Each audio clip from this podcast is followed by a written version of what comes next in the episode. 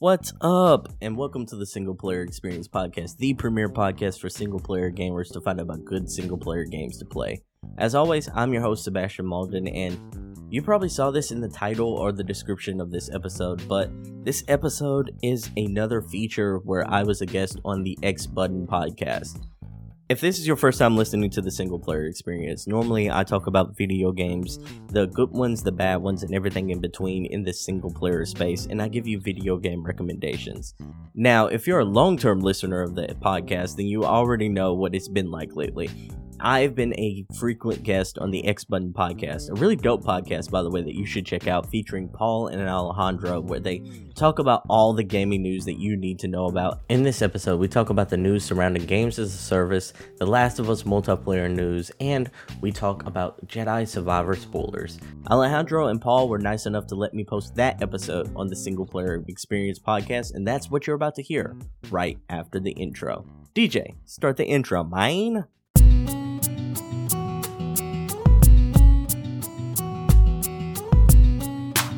This is the Single Player Experience, the podcast that helps single player gamers manage their video game backlog. I'm your host, Sebastian Mauldin, and my main quest is to help you manage your ever growing video game backlog by letting you know which single player games are worth your time and money so that you can have the best single player experience. Now, without further ado, let's start the show. DJ, cut the beat.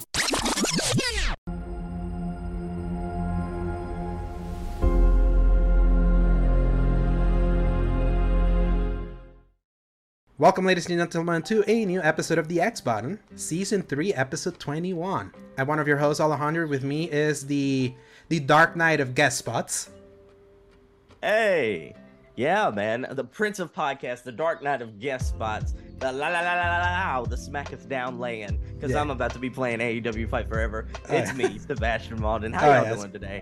We're doing good. So, how you how, how's life been, Sebastian? Last time I saw you was literally a week ago when we reacted to a certain showcase that it guested over in your side. So, and you got a spi- spicy new green screen behind you now. So, Yeah, man, I've been upgrading a lot of different things lately. Um, some new sponsorships, been doing a lot of different things like that. I've been good. Um, been playing a lot of games lately. There's this year's been absolutely stacked with games, so much so that I felt like I've been sleeping on some stuff. So I had to go back and Mhm. play some stuff that previously came out earlier this year. So Yeah. yeah, it's been good. Yeah, I feel that way about like a bunch of the indie stuff uh, because I've noted that this is one of the rare years where every big game, thankfully because of my me working with season gaming, I've been able to like use that as an excuse to play the big games like right on the moment. This was one of the first times that I'm like, holy crap! Like I played all the big games that matter already, and I'm like, crap! What I what do I do now? It's like it's I always had that fear, like even from years prior. Is like when I know that. uh a recent game has come out and even if it's not uh, unless it's one that i'm super super super excited about like i did uh star wars jedi survivor that we're actually going to talk about because you just recently uh, finished it at my like and me at me and paul's like insistence that you needed to play it. Um other times like i like uh, i buy something new and then use that as an excuse to play something that came before kind of like uh, pushing the boulder of like what's the what's uh, the latest. So that then by the time that i reach the latest i'm not like just sitting there kind of like a SpongeBob depressed, like with his cup of coffee at the at the Krusty Krab, like pens to be like, what do I do now? And I'm kind of like right now in that spot, waiting for the two games that come out tomorrow and on the sixth. Though technically one comes out today, but I'm not paying the extra dollars for that. Nah. But, but yeah, so I'm glad to have you here. Our, our- my buddy Paul, he had a. This is so funny. The last week of May, all for always for him, it's always vacation time. That's when he usually would always go to visit Destin, Florida. So what we did last year was for the episode that was gonna air the week that he was out. We recorded early for an episode that we called "The Games That Made Us," which was a, just a, was just a topical episode where we're all gonna list all the consoles that we've owned and what was our favorite like what was our favorite game from each console not best like the one that when we think of that console we think of uh, that game whether it was good or bad and it was like one of my most enjoyable episodes you got pretty emotional at times because it was just like a trip down nostalgia lane and till this day i was like man i hope we can do another topical episode to kind of like break the mold that we do the what we've been playing, then we do news, and or, or when we do like spoiler casts. But yeah, this time he had a work trip, so like he couldn't he couldn't bring his computer with him. So again, like I'm so thankful for having met you. I know that when I know he's not gonna be there, and I'm the one that makes the show, I just have to like light the bat signal in the sky, and I know you're gonna be there. So again, thank you for coming. But yeah, the, before the, with all that preamble out of the way, um, just a reminder that this is the X Button Podcast, our gaming podcast that posts every Fridays from 2 p.m. onwards, God willing. Available on the YouTube channel Escape Gaming, as well as most audio services around the world. Apple Podcasts, Spotify, and the like. You can find links in the RSS feed at tinyurl.com slash escapegaming. If you enjoy our show, give us a like and subscribe. I tell you, because before it was anchor.fm slash escape gaming, then Spotify bought Anchor, so it, it, had to be like podcasters, the spotify.com slash something. I was like, nah, I'm gonna go to tinyurl. You can find everything there with tinyurl. So, Sebastian, you're the guest. Uh, before we're gonna talk about the game that I wanna do like a slightly deep dive on, uh, Okay. tell me about Dead Island 2.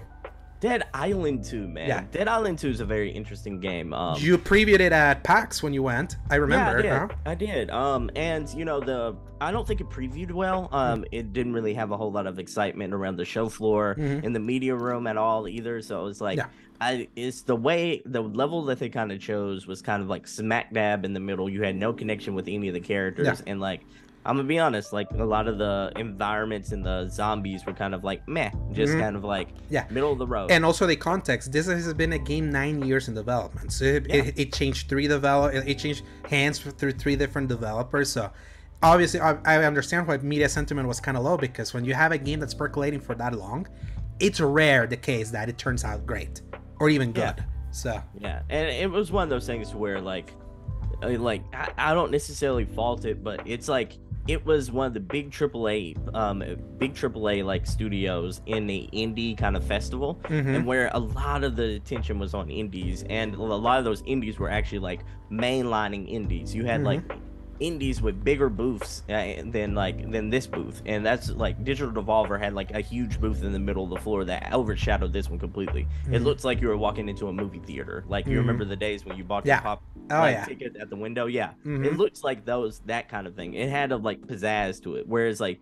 this game was kind of off in the corner. You can kind of see it when you walk in but Mhm. like it was kind of off to the side. So but yeah i did have a time to play it at pax and you know was a little underwhelmed if i'm being honest but i decided to go back to it and i'm kind of glad that i did this game is a popcorn flick ass game like this is what that's what it is it's like and it, it's playing- not pretending anything else. That's kind of the beauty of it.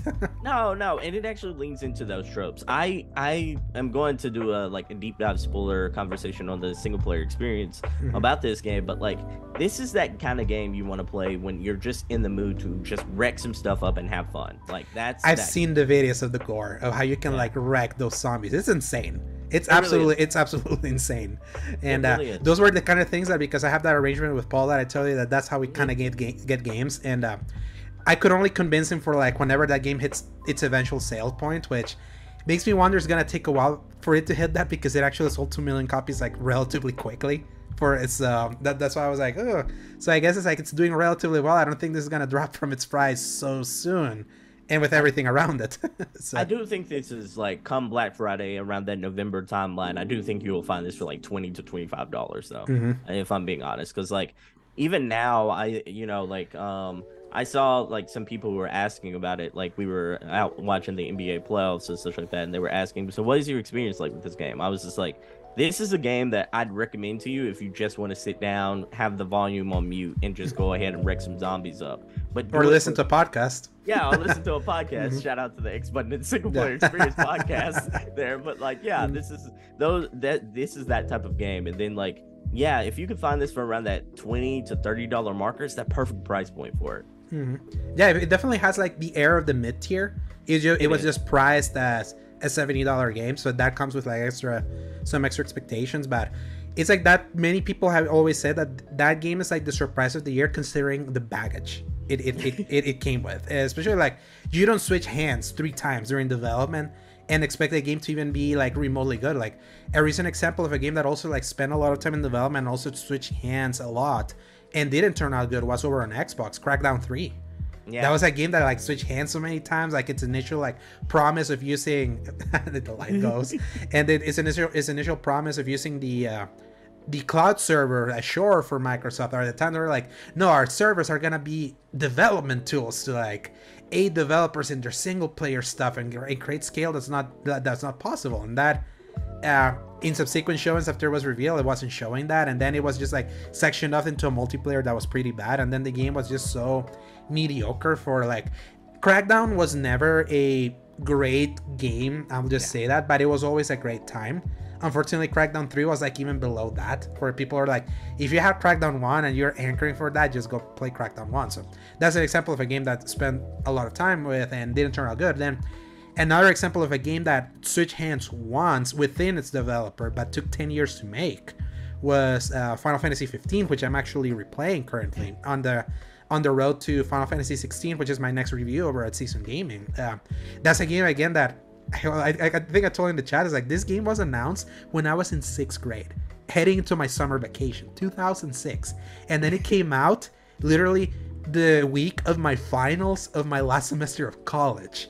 So the fact that it took that long and then it like switched from it switched names halfway through, the fact that that game was not a colossal disaster, it's actually quite impressive. That game is not great, but a lot of the things that they do good it's actually good that it, it offsets a lot of the parts that are very half baked or undercooked or like you can feel that something happened here in the development where they had to scale back in some stuff like at a certain point because they needed to ship that game out but it's rare for everything everything to percolate that along and turn and turning out at least in the sevens like in the in that in, in that good in, in kind of like that good window so waiting for a sale for Dead Island 2 for sure in, in, that one. So uh, I'd recommend that. Yeah, yeah. yeah uh, Planet of Lana, which is uh, one of the recent Xbox oh. Game Pass uh, games, and the thing, the, the thing, Sebastian is like you're not the only like you kind of were like hinting like hinting in our chat that you, you Paul and I have about how much like you actually like this and uh, uh, Lord Cognito from Iron Lords podcast and Defining Duke, he was also one that sing the exact same praises that you were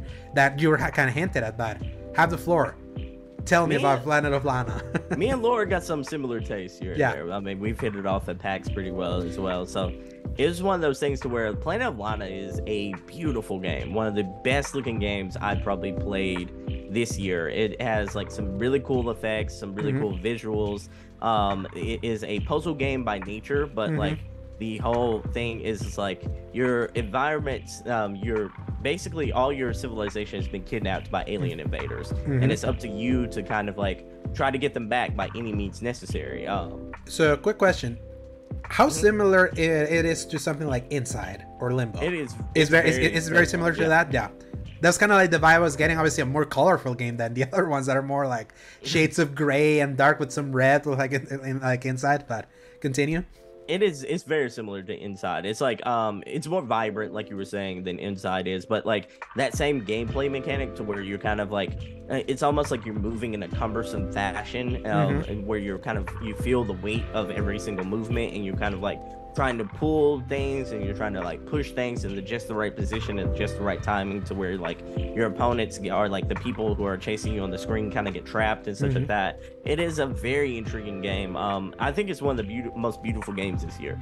It is small, just from uh, just from an art. I can like yeah. we're, we're seeing it behind your green in your fancy green screen.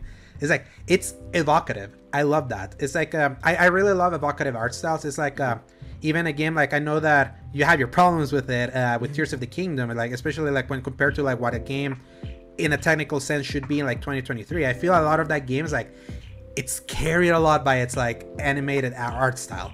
If yeah. it didn't have that, if you try to do attempt something more realistic, and I tell you, like I tried a game like Hyrule Warriors that's also there that does like the Zelda but more realistic. Oof! I tell you that game not a looker, but the uh, our animated art styles can push a lot when it, it, when, it when, it, when it comes when when it comes to like a visual presentation, especially when photorealism, I feel like we've hit a limit to like how pretty everything can be, or in or or for it to be like uh, impressive. I feel like we we hit like oh this is so beautiful, it's so photorealistically beautiful. I feel like we we hit kind of like that ceiling, and I feel like a more defined color for art style is the way to like keep like pushing the visual envelope, and that's kind of what I'm seeing. I'm loving and loving the Ori and the Blind Forest style like um like that the 2D 3D background like in, in, in like in in what's showing there. So how long have you beaten it? Yeah, I beat it. Okay. I, I beat it in two sittings. It is very much like I it, to complete the game is around four to six hours. Mhm. If you really want to like get everything in the game, like completionist, you might take you like six to eight hours. But like,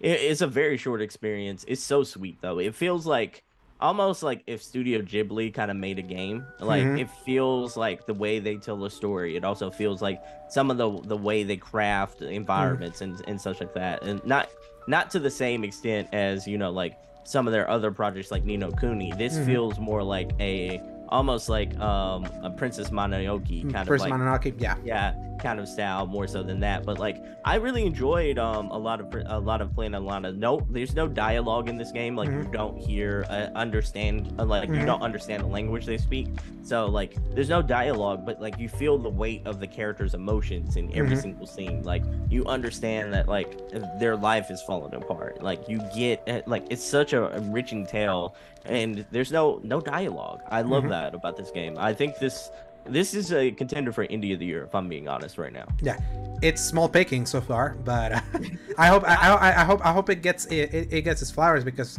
so far like the only indie that I really like sunk my teeth in this year was a DLC, and that was the Return of Castlevania for Dead Cells. So, and obviously because this is just such a humongous AAA year that I feel like indies really have no chance, and I feel like, or at least for like Oxygen, like Yeah. like compared to this would be the perfect time for for for, for like, let's say if Planet of Lana had come out around this time last year, it would have completely shine because what would what did we get big game in May, June, or July last year? We got nothing.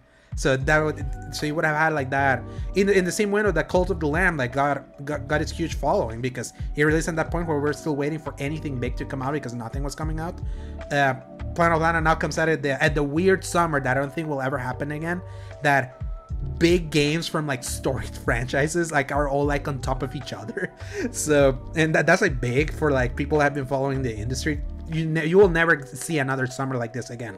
Or i will hope this will show people hey you can release games in the summer. Look how well those have sold. So it's not just in the like like one sold 10 million copies in like three days. Uh well, the other one in two days made like a, a bunch of copies with like Jedi Survivors, which I want to jump into uh, almost immediately there. But I said, yeah, this has been like a very eventful summer for big games, and it's so weird, and I love it because these are usually backlog times. It is weird. Um, it, it's one of those things to where I'm looking at like the the way everything is kind of like moving for indie games. Uh because I know you mentioned it a second ago. Like, Mhm. there's been some really like, like you, there's no oxygen for them, but there's Mhm. been some really great ones out there. Like, um, Hunt the Night is a fantastic one that combines like a lot of things that what you see in like The Witcher. Mhm. Um, it's like a two A top down. Mhm. yeah, it's, it, yeah, you can see in the background right here, but like it's a top-down Witcher kind of meets Castlevania Mm-hmm. meets like um meets Bloodborne, and it is like a, it's a weird combination of all those three elements, and it just works so well. The gameplay is so fluid, like this, the story is really rich, just like the Witcher's lore. It's it's an amazing game. It's just like no oxygen for it, Mm-hmm. Yeah. really. Literally forgot it came out. Uh, what was this other one that you were big, very big on? Uh, Have a nice death was Yeah, another really one good. that Really that was good. like initially got some fast praise, immediately forgotten because it came out literally the same week as Resident Evil 4, another one of the big games this year. Um, what Have a was Nice? Death is might be one of the most gorgeous games this year, especially in that like the or, like the Ori kind of art style that it Mm-hmm. has. Amazing, and the gameplay is very fast paced. Like Mhm. it meet it has like that Super Smash Brothers meets like um, Rogue Legacy 2 kind of gameplay that I Mhm. really enjoy. And man, uh, like doesn't really even have a story. It's just like Mhm. straight action gameplay that's so amusing and so fun. Yeah, and that's one that I'm waiting for the other consoles to show up. I don't want to play that on Switch, and I don't want to play it on my laptop, so that's kind of why I didn't jump there. And there's my dog, like always.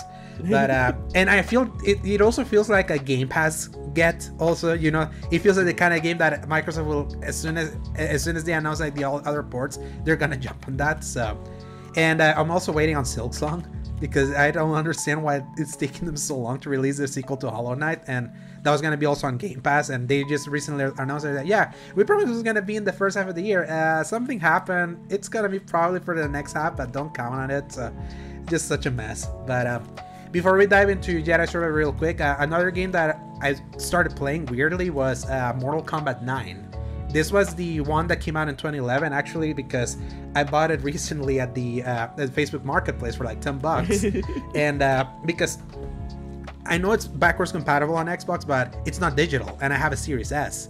And they removed. There used to be a digital version of that game, and then WB for some reason decided to delist it. Like they delist a bunch of games, so I can only play a disc, and I don't have a Series X, so I couldn't. So I was like, my PS3 is still plugged in for some reason, but I have it there because there's still some games, and I like. I'm, I'm very old school. Like eventually, I always get the mood to want to play something old, and I last played this game back on when, during during a PS Now period when I was trying PS Now, and I just wanted to try it. And uh, this is my first time like playing it natively, and it's, it's like even though that franchise has seen some evolution since 2011, especially with the Injustice games and Mortal Kombat 10 and even Mortal Kombat 11, like going back to that one and seeing that this was the moment where NetherRealm wanted to uh, turn the perception around Mortal Kombat that had just been going downhill during the PS2 Xbox era. So, how big were you in Mortal Kombat, Sebastian?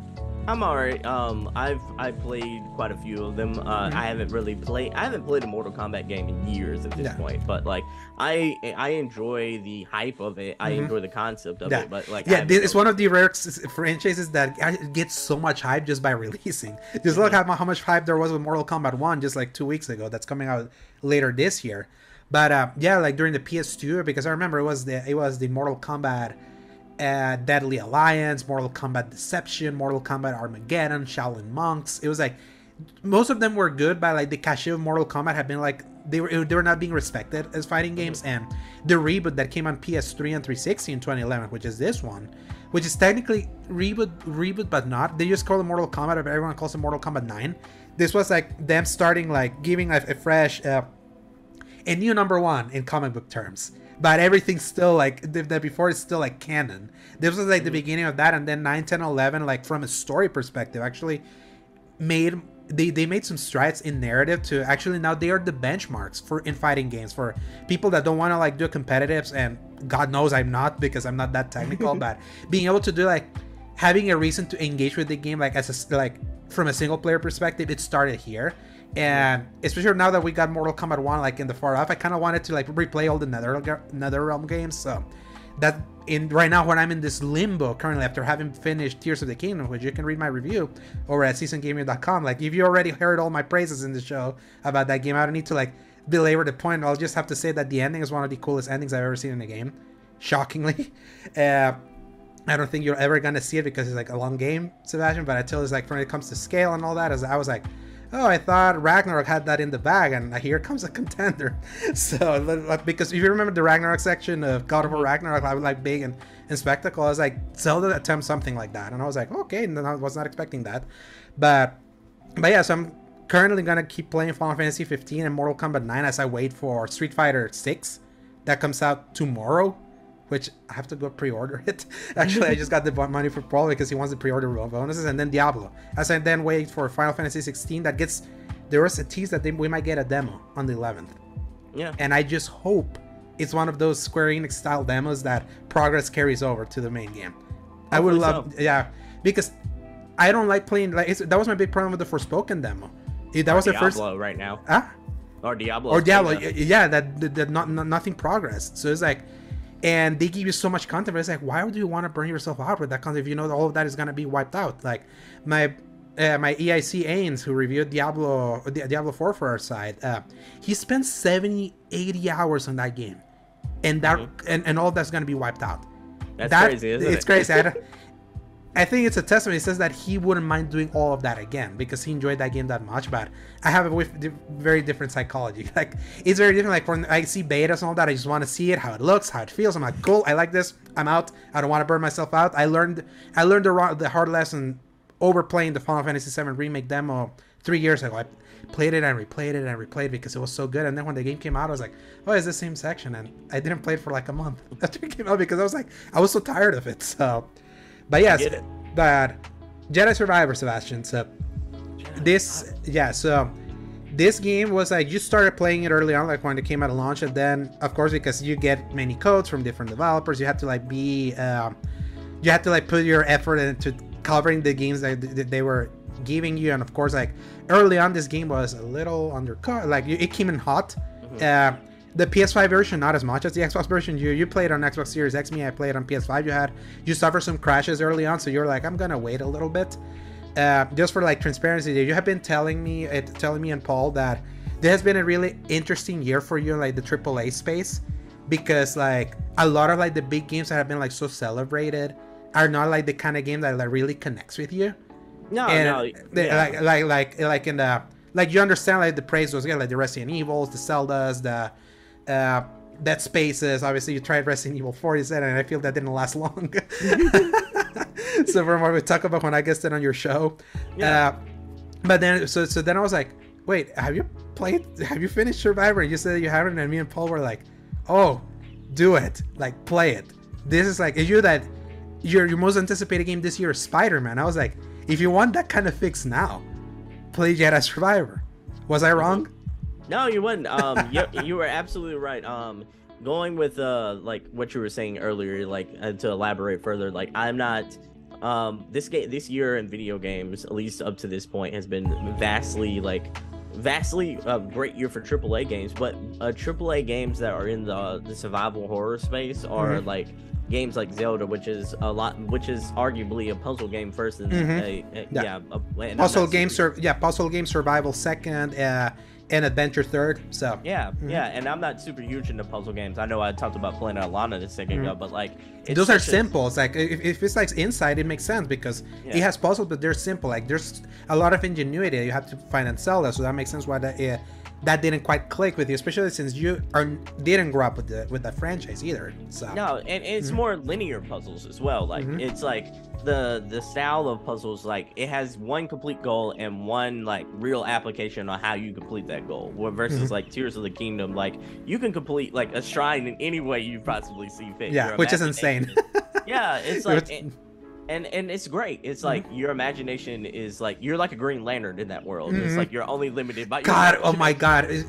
Here's what's so funny: you get a power if you go to the if you go to t- to the depths the depths. Yeah. to the depths and you find like the main like, like the main mine that's where you can find like an auto build which is basically the green lantern construct of constructing everything that you have That's why ever built That's why I that's so thought of it. funny I've, I've still been playing Tears of the Kingdom Yeah. off and on, um, just uh, make Mhm. sure I like don't have an uninformed opinion of, Mhm. of that game and Yeah. stuff like that. But like, and and i'll tell you it's like um now that we're like in the afterglow of like everyone like to me it's like one of my favorite games ever if not the top like i'm trying to give it time because you know sometimes you can get like in the you can be In like in the, the glo- in the heat of the moment but Yeah. i know for sure this one resonated with me in a way that breath of the wild didn't because i got gaming depression afterward you know kind of like when you're done you're like man that was so good. I wasn't ready for that man. Like nothing feels and the last time a game did that to me was god of war 2018 so so that's why like i knew that but i still want to like wait a little bit to see like if i'm still feeling that afterglow for calling my favorite but i know for sure it's in my top 10 but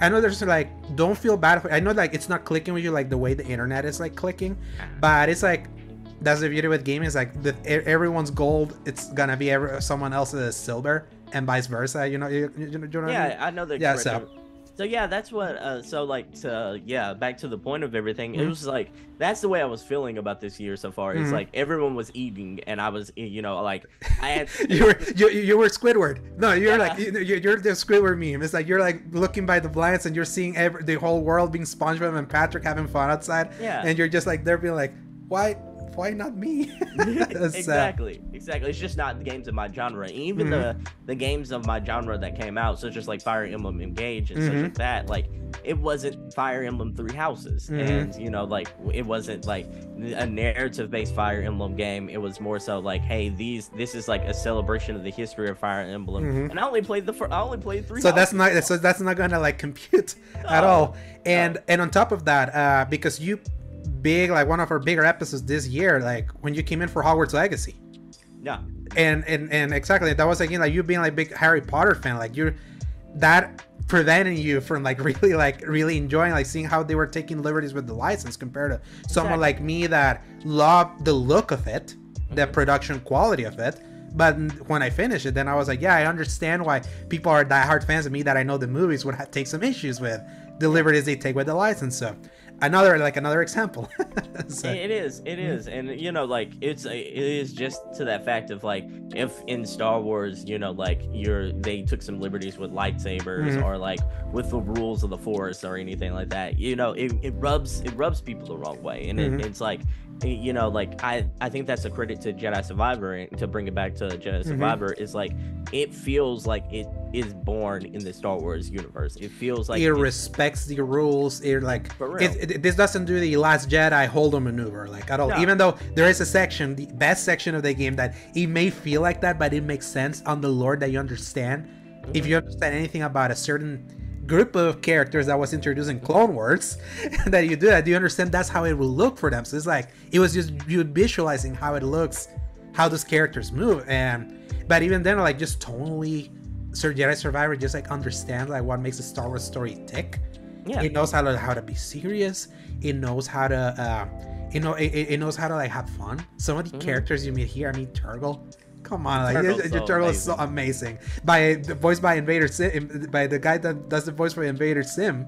Mhm. Also, it's like a, it's like a, and Cal's story, like they just yeah, So so, so heartfelt and. uh there is one section, and let me, for anyone listening, I'm gonna timestamp this because uh, obviously me and Paul already gave our big say about Jedi Survivor. That was our favorite game of the year before Zelda came out for both of us, but I still stand at it. Like outside of the Nintendo side, like this was my favorite game like the big games that so far come out so far, and uh, I feel like a lot of the big moments that can be talked about this game are kind of like spoiler uh, spoiler related. So I'm gonna like do just a tiny.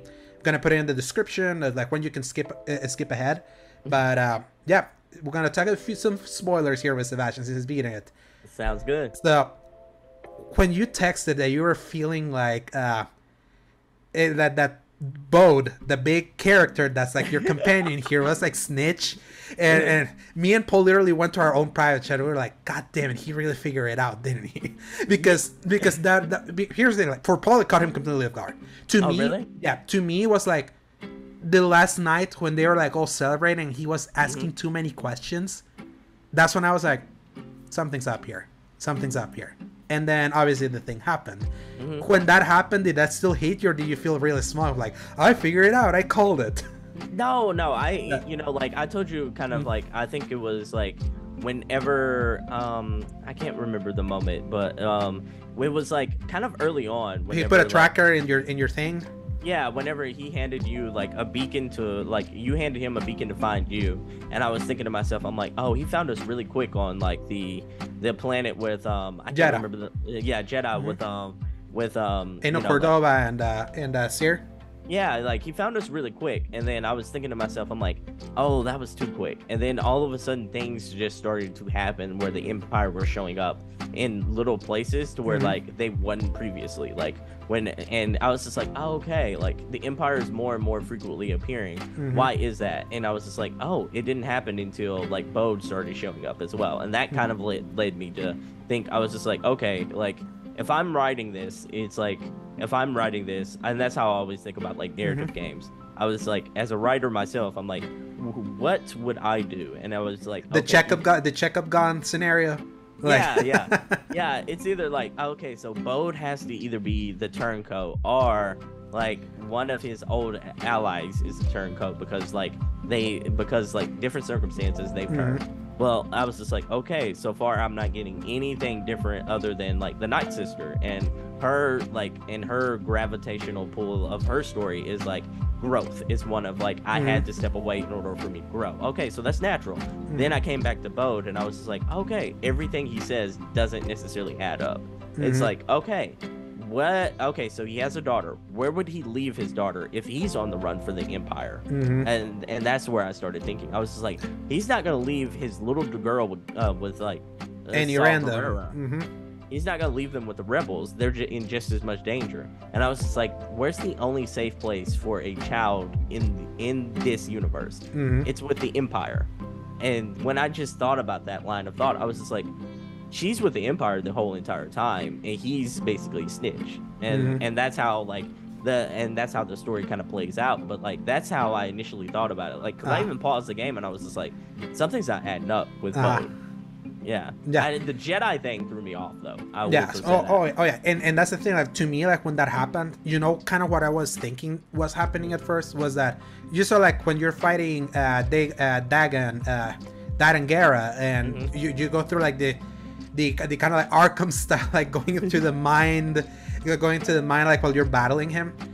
Kind of part of me was ha- was wondering if like uh, if Dagan had pulled a, had pulled one on us, and that he had killed Dagan and he was like using force, like the force to kind of like trick us into thinking in, into thinking he had survived because he had the sword. But no, it was like if you go back, that uh, Bode stayed before. He was like, I'll, Yeah. yeah, I, I- was like, I'll, I'll catch up. Yeah, uh, Just give me a second. So it makes sense that he would get the he, he would get the uh, the lightsaber from there. So, but I feel like even though it, yes, you figuring that out makes me understand. Yeah, it's probably predictable. I feel the way it still plays out is still surprising. Like some of the events that happened in that moment, uh, him him killing Eno Cordova, like that happens in, in, and then the the big like secret, which is that you get a big sequence where you play a Cere Yeah. in, like, in, like in, in, in like a big uh, in, in that big siege and then the big climactic battle with darth vader which i'll tell you because i said this to paul i enjoy the fight it's tough i it, it was like it, it, it took me four tries to beat him because like that dude was rough. Like it, part of me feels like ah you use vader again. You know kind of like you were talking we talked about when i, I guessed it on on, on your show when we talked about Jedi Fallen Order Yeah. fight, uh, like in 2023 and what, were, what our thoughts were like the Vader moment to me was like such an amazing moment in Jedi Fallen Order. Such a like a like a big hype that heightened that game that him showing up here was like um you could have hold hold I don't know I, I don't know it was like I didn't feel the same hype like seeing him again. It would just felt like oh it's again here and uh and uh, and the way that he kills you seems it, seemed a little cheap in a way because it's like you completely like beat him even though Cere had already told Beatty yeah I'll be behind you I'll escape you. But then suddenly she decides to like give the killing blow. And it just so happens that Vader had like this lightsaber just ready to, to just stab her when she was when she was coming in. So it was like and then when you think about the fact that around the same time Vader went through Obi-Wan like this like ev- like this game syncs up with the Obi-Wan TV show. So, did Vader really like get beat twice?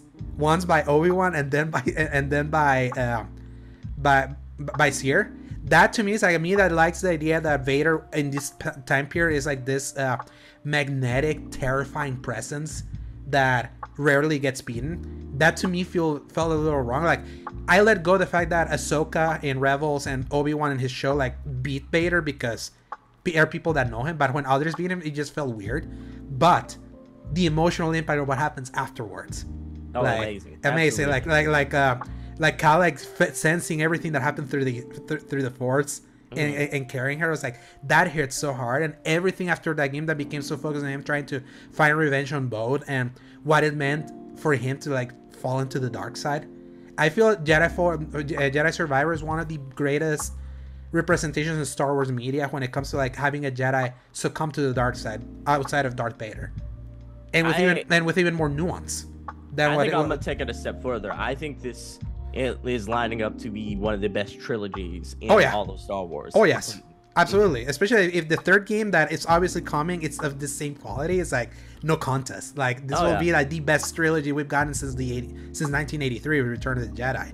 I think it Um, might even challenge that because like I, you know, I look at like A New Hope and such like Mhm. that, and I think like if it, and I know one's a video game, one's a movie, but I think if you made a movie version of like Jedi Fallen Order, like a lot of people, and if you did it t- tit for tat with like the way the game interprets it, I feel like that movie can challenge A New Hope's. movie it could it, it could it would be the ones that finally challenges the original trilogy that are always in in such a pedestal yeah, especially because exactly. uh i love return of the jedi but i feel return of the jedi is kind of like the weakest of those three movies of Mhm. new hope empire and return it's like the highest of return of the jedi are so high uh, throne room is like god tier ewoks brings it brings it brings it down like uh, the Jabba the Hutt like uh, heist of Han Solo and all that. It ta- takes a little too long. So it's like uh, Return of the Jedi has like those high highs, but also has its low lows compared to the other ones. So eventually, if the third game nails it with this, like just in, just in story alone, it's like that. Still to me, like in the AAA level, Jedi Survivor this year is the best story. oh yeah, It, it, it could easily be beaten by everything that's coming out soon. I feel that Spider-Man later this year, just just on track record alone, could be the one. Could be the one at least in the AAA level. But uh, yeah, it's like uh, the ending. I, so this here's how I describe like the the Jedi Survivor ending. It's like compared to the last one, it feels quote unquote anticlimactic, but it's perfect for this game. Oh yeah. Yeah, it's like, I- because it's I like the think so. it's, it's like the like the long gunslinger like western you getting revenge over something that happened and not having to be this grand thing it's just that that intimate moment and that intimacy is felt when you then see the funeral i- at the Mm-hmm. end and then you hear like the more solemn way of the of the vader of, of the vader um the Vader funeral music from Return of the Jedi, and you see it play in this game, but like in a more like in a, in a more like somber tone, Mm-hmm. and then that whole thing of like Cal like staring there where everything's like fast forwarding around him is just like such a perfect representation of grief, and It is. and how like and where he leaves him. He is now he has the dark side in him, and you keep It using it. it- So it's like he's finally a gray Jedi. This is why we were hoping they were teasing when Rey in Last Jedi. It was kind of like that her whole interaction with Kylo Ren, and then they eventually just chickened out at the end with that movie. I feel this game like actually committed to the bit. Of It it does. of, of, of putting the character there and that's why like, to me it's like it's such a such an incredible star wars story that uh having experienced it around the same time that i finally got to watch andor i'm like man it's like it feels nice getting this kind of more mature but obviously not adult but like like more serious kind of like more pensive uh, more thought-provoking star wars stories in, in, in the medium especially at a time where the star wars as a uh, like as a franchise right now is so hit and miss like for many people so It Is that- is. It is. And you know, like the crazy thing to me is like I, I want to ask you like a couple of questions while Mhm. we're on this subject. I you know like I feel like the the game taking it a step back all the Mhm. way to the beginning did a really cool cool like service for people by doing a time skip from Jedi Fallen Order. Like, absolutely yeah, I, it, it's not set after the immediate events. It's like years later, and I feel like us being able to catch up to where Cal's been and where the rest of the crew has been, like added to the flavor of the story versus like it's so important so important for star wars to get time jumps that was the problem of force awakens to the last jedi it happens minutes after Mhm. and because it's a trilogy then the next movie jumps ahead a year but there's like not much story there when you do the when you do the time skips there's always kind of like the inferred background that you get from uh from like with the story that's presented and that's intriguing because it's like it, it creates a sense of mystery. What happened to him? Is like, why did they separate? And like this game's like slowly seeing how the Mantis crew kind of like started going their separate ways. Even though there's like this, one of the problems here is the fact that there was actually a novelization that's actually canon, uh, Jedi Battle Scars that came out. So there is story there that's kind of like canonical that it's inferred here, like what happened to Greez with his arm Yeah. that was like put in that, that was put in that book but that's the beauty you need to do time skips with star wars like you need those time skips because that's where the richness comes from and how you can keep furthering uh, expanding things like i hope the next game is also a time skip imagine if like uh, if, if Bode's um Bode's daughter. now is like grown up and we Or see like what teenager, at, yeah. at least a teenager that it's clear she has the force in her and it's like that was such an I'm like even though we had heard about the daughter getting to meet the daughter it's like was so huge at emphasizing that Bode really wasn't a villain he really wasn't.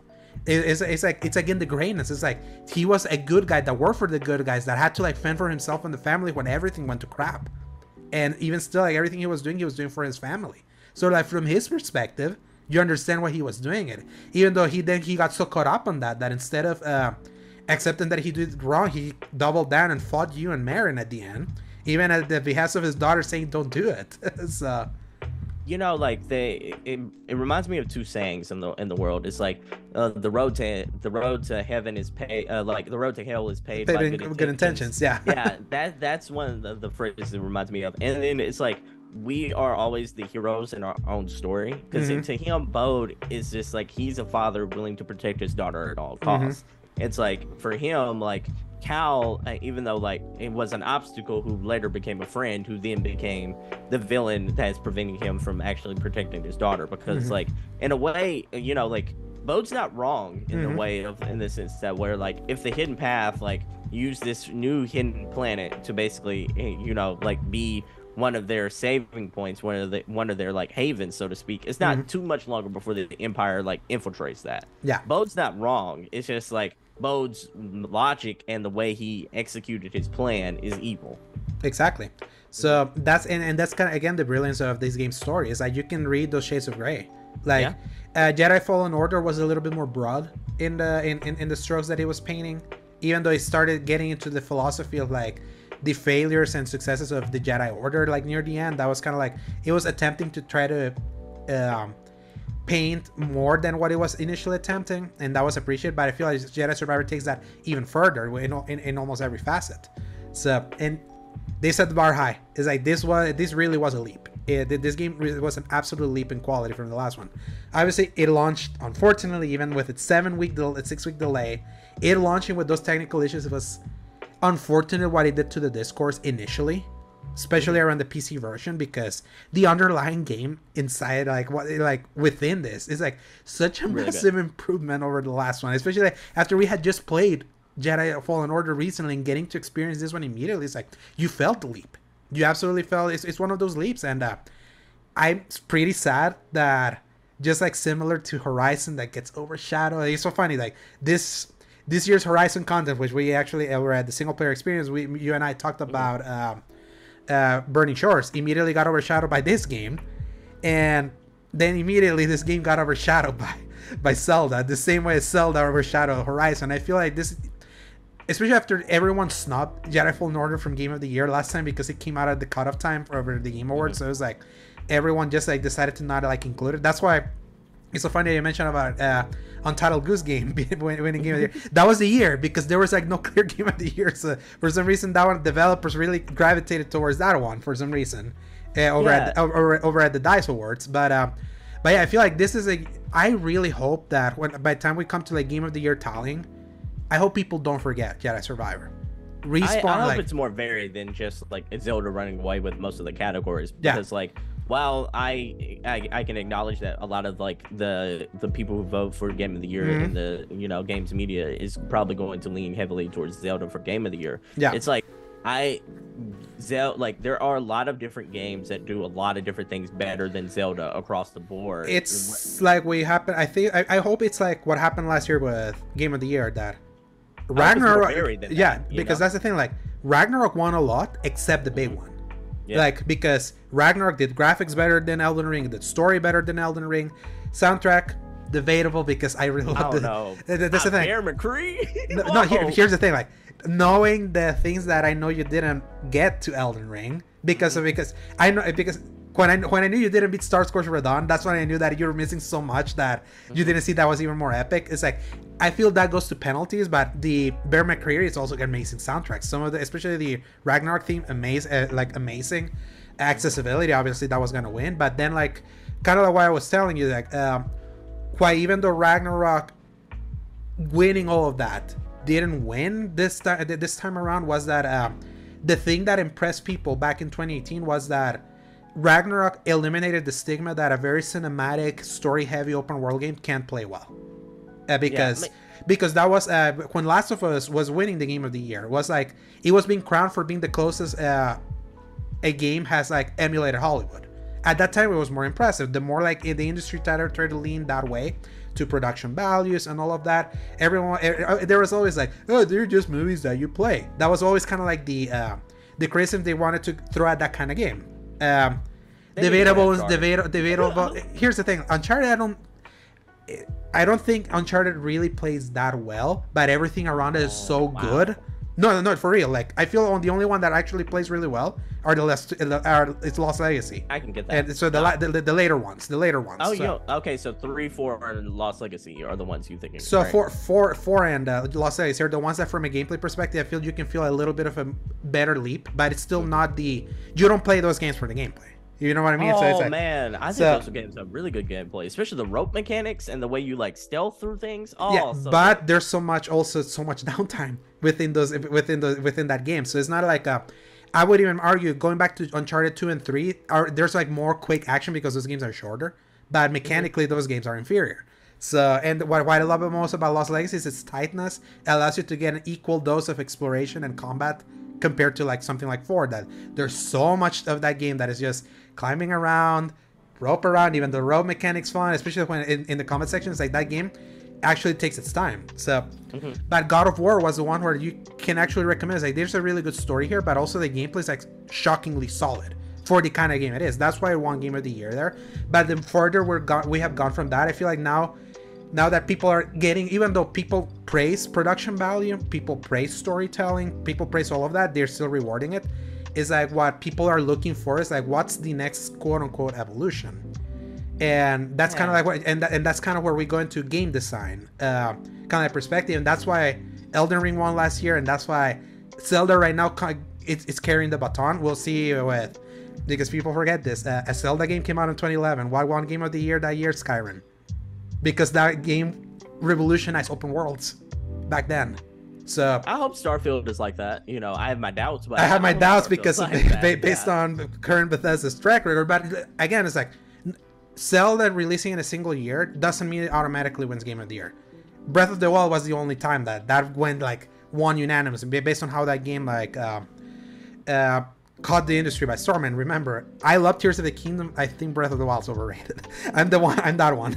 so it's like even back then, it's like I and I know that for a fact because I beat that game and I didn't feel the same way I felt after I beat this latest one. So that's why I know that to me it wasn't like I I praise it for bringing back exploration, bringing back like kind of like authorship into how you explore it into games because a few games take that. Elden Ring took that. It's like like, when you see Elden Ring, then you can see yeah, it's like they they got inspired by this. You can trace it where like where the seed was planted, and now you're seeing some other gamers trying to uh, get that. Ghost of Tsushima. I feel like it's the most Ubisoft Ubisofty game you open world in recent times that actually takes the lessons of Breath of the Wild in a way that works. Because it's like a lot of fog like you're actually exploring it. It's like you actually it's like you use the world to navigate it. The wind and all that it's like diegetic.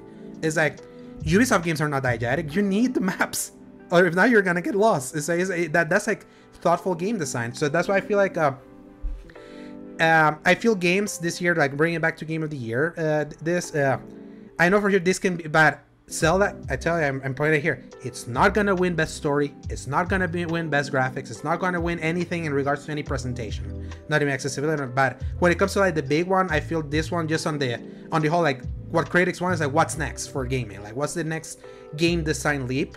This is the one that I look, and uh, I hope other games are able to like on top of of showing what game design can do on top of that have like the great story and the vis- visuals because i know that um it- what makes you struggle on top of the puzzle elements of Tears of the Kingdom, especially you being Killmonger, be like, "Is this your king?"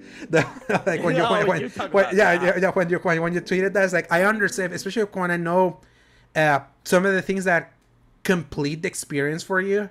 Is like you and also knowing that you're also bouncing between that one and seeing the Predator games back and forth, I know you noticed the downgrade in visual quality. Like we're not focusing just in, in Tears of the Kingdom, but playing something in the in the newer machines. So that makes sense because it's like the the surface level like bells and whistles are not there in Tears of the Kingdom. They're simply not because they can't. It's a it's the, the hardware's old. The fact that it runs at all and it's even as big as it is is the miracle in itself. But uh, but but still like I'm really hoping kind of here's the hope that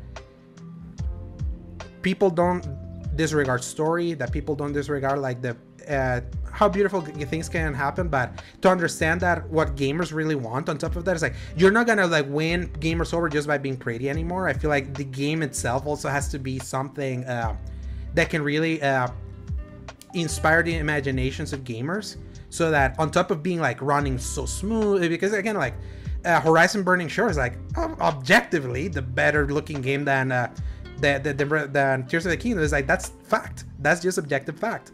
But it's still like uh, tears of the kingdom so like triple the time of in, in shorter amount because like for many gamers like they don't care much about like oh this looks old and as long as it's unplayable if, if a game's unplayable people are gonna let people know about that. Look at redfall which we're gonna talk about a little later. But it's like as long as like the game design like inspires like a level of imagination or feels like something that feels like gaming is taking steps forwards i feel that's the thing that developers have to focus more going forward on top of it, because right now so many games are so pretty it's rare you get a game on the ps5 and the xbox series x that looks like absolute trash uh, the recent times just in this last month we got two uh, redfall and uh, Gollum. those are like the, uh, those are the rare exceptions. Those are rare exceptions for like in, in those machines. Those are unacceptable. Like those games are unacceptable for it to for them to play out and run like they did. so yeah, it's um, it's it's interesting. Um, mm-hmm. it's a lot to unpack with what you just said there. It's mm-hmm. like, you know, I in the game of the year thing. Hopefully, like people do have like a little bit of standards when it comes to like like you said story mm-hmm. um visual quality like narration um mm-hmm. sound design because like i it, where whereas like zelda's like music is pretty good I, mm-hmm. i'll admit that it's just like it i don't necessarily know if it like has the the scale of like I, I guess you say theatrical scale of like Jedi Survivor. Where, yes, like, uh, there's some elements, parts that I know for sure you haven't got to yet. Like mm-hmm. the big thing that I told you, like when I got all the tears and the thing that was revealed there was like such a holy crap. That's one of the coolest story moments I ever experienced in a game. But those yeah. are, are hidden. They're they're fleeting. Where, uh, whereas other games are more like that's underlined because their focus is being Hollywood. It's like trying to make the cinematic presentation in a video game as they can. So that's why other games to me do that better. So you, you, know, like, and I guess one of the things that oh kind of opened my eyes about this a little bit more is Planet of Lana as well, because I mm-hmm. play a lot of indie games, and I a lot of indie games, you know, have hit or miss. Like some have no story at all, mm-hmm. and then some do have like a magnificent, almost AAA level story. And like recently, Planet of Lana features a heartfelt narrative where there's not any dialogue, very mm-hmm. similar to, to, to Link in that mm-hmm. regards. It's like main character doesn't really speak very much, mm-hmm. but the way that that main character emotes like puts Link to shame. The way mm-hmm. like the way that character feels the burden of everything, the way that character feels lost and such like that. Yeah, because uh, in Planet of Lana, I bet it's like kind of like uh, they're using that to like establish that character, whereas Link from the first game in, yeah, in 1986 to this, he's, he's, a he, he's a reflection of you. Exactly. So yeah. I get, mm-hmm. I get it. It is using that to put a character over, mm-hmm. but on the same point is, it's like this character like they don't even tell you the character's name in Planet of Lana. Mm-hmm. It's almost a reflection of you as mm-hmm. as that character. What would you do in this situation, mm-hmm. sort of thing. So I'm like, it's an it, you know like I I do feel like Tears of the Kingdom right now gets a Nintendo bump so to speak because like there is oh, a yeah because uh, the Nintendo bump is in the fact that um, it's, it, you can easily hand wave a, a, bunch of stuff like some technical problems but here's the thing like that from a technical perspective it's still more solid than even a game like redfall re- in recent times and the fact that that game in 140 hours never crashed that's incredible for especially for a game jedi survivor you meet your first experience with that game was crashing and that game yeah. crashed to me twice it's like there's like a level of um, yes, Nintendo can sometimes get overpraised, and, and, I know for sure they have gotten overpraised. In, in fact, I feel like people weren't hard enough on Pokemon last year. No, they, no, they yeah. started it off just because it was like, oh, okay, man, like, mm-hmm. you know, this is an anomaly. We're just gonna let them have it. It's like mm-hmm. they skirted that off, but like going back to Tears of the Kingdom here is like, I'm, you know, I have this in my background right now. Mm-hmm. You're looking at Tears of the Kingdom photos. Mm-hmm no one's calling this gorgeous. Like no one's gonna call this gorgeous. Here's the thing, depending. Uh, from an artistic perspective, it has a picturesque quality in some spots. You can go to my review. I actually took some screenshots that I personally feel like from a screenshot perspective is beautiful, but sometimes from moment to moment there's a blandness to, king, to to some areas of Tears of the Kingdom that no one's gonna say these are the best graphics of the year. If someone tells you that, they're not. No, Object, no, yeah, it's like if someone tells you, yeah, exactly. So from an art from an art direction, I feel it's like it carry it, it, makes it a lot for it to not be a bad looking game, but it's not the best looking game. But again, no. it's like, but again, it's like when you see, it's kind of like what I tweeted at you, and you quote tweeted and, and you kind of quote, quote tweeted me on that. It's like, uh, obviously not to dunk and all that. No, uh, yeah, when we when I told you about it, like, look, read what people are actually like praising yeah, specifically. Yeah, yeah. Mm-hmm. it's like, I definitely for sure, it's like you never see anyone saying this is the prettiest game ever. No, this is the best no. story ever. It's like again, it's kind of like what I told you uh, when we had that conversation after we recorded last week uh, when we were talking about this game. I wish we had recorded because it was actually an interesting conversation. Hopefully, you were not too starving from Chick Fil A that time because you needed to go eat, but we just yeah, kind of sure. got got into it. It's like it's definitely like the game design of Tears of the Kingdom is the one that really is like the one standout of the package that is so like impressive to me. That's kind of where it's getting its flowers, but it's for sure not getting its flowers on anything else. Like the no. story, the, the story I will say, like as someone that has played all the Zelda games, is probably my favorite. After like I hit all those moments, like it has like some of the most cool, especially. And now I understand a little bit. It's like this game is not following a through line from any Zeldas, but it plays on your expectations of what the usual tropes are and how they subvert those and then has some moments that you're like wow i couldn't believe a zelda game could be like this epic in sometimes like in, in, in some specific moments but i still not gonna say it's the best story of the year. It has some of the coolest moments. But again is that there, there's nuance there. But i tell you i'm gonna like i gave this game by the way people i reviewed this game. I gave this game a 10 over at uh over at season gaming. Gaming. Mhm. yeah i still like i didn't give a 10 to technical proficiency. I didn't like i i called those things out. I feel from game design this is a game that i'm so curious to see how developers respond to.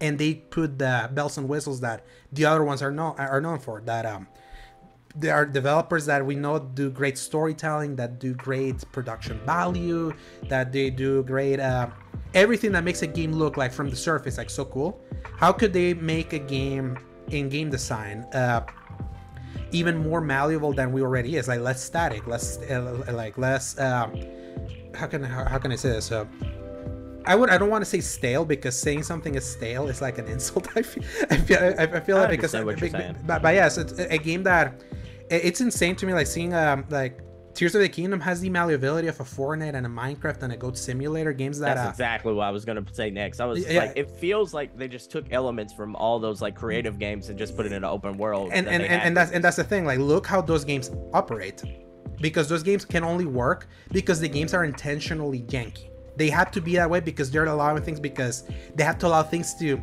be as malleable as they can the fact that the game is allowed to be this malleable with tears of the kingdom in a way that feels congruent with it even like it's designed even though it's like it sometimes feel like it's not like some like we're talking about the shrines like how do you resolve some of them you're like I mean, was I supposed to do it like that and the game just let me? That's crazy because that's like the amount of man hours. Like, it, these are the kind of things that you sometimes go to the seams of games, and that's what cra- crashes the games completely. Like break scripting. There's actually a moment in Jedi Survivor that when you're in the jungles, that if you use a power that lets you like attacks an enemy that blasts you through the world, the the game stops and be like, you broke the game.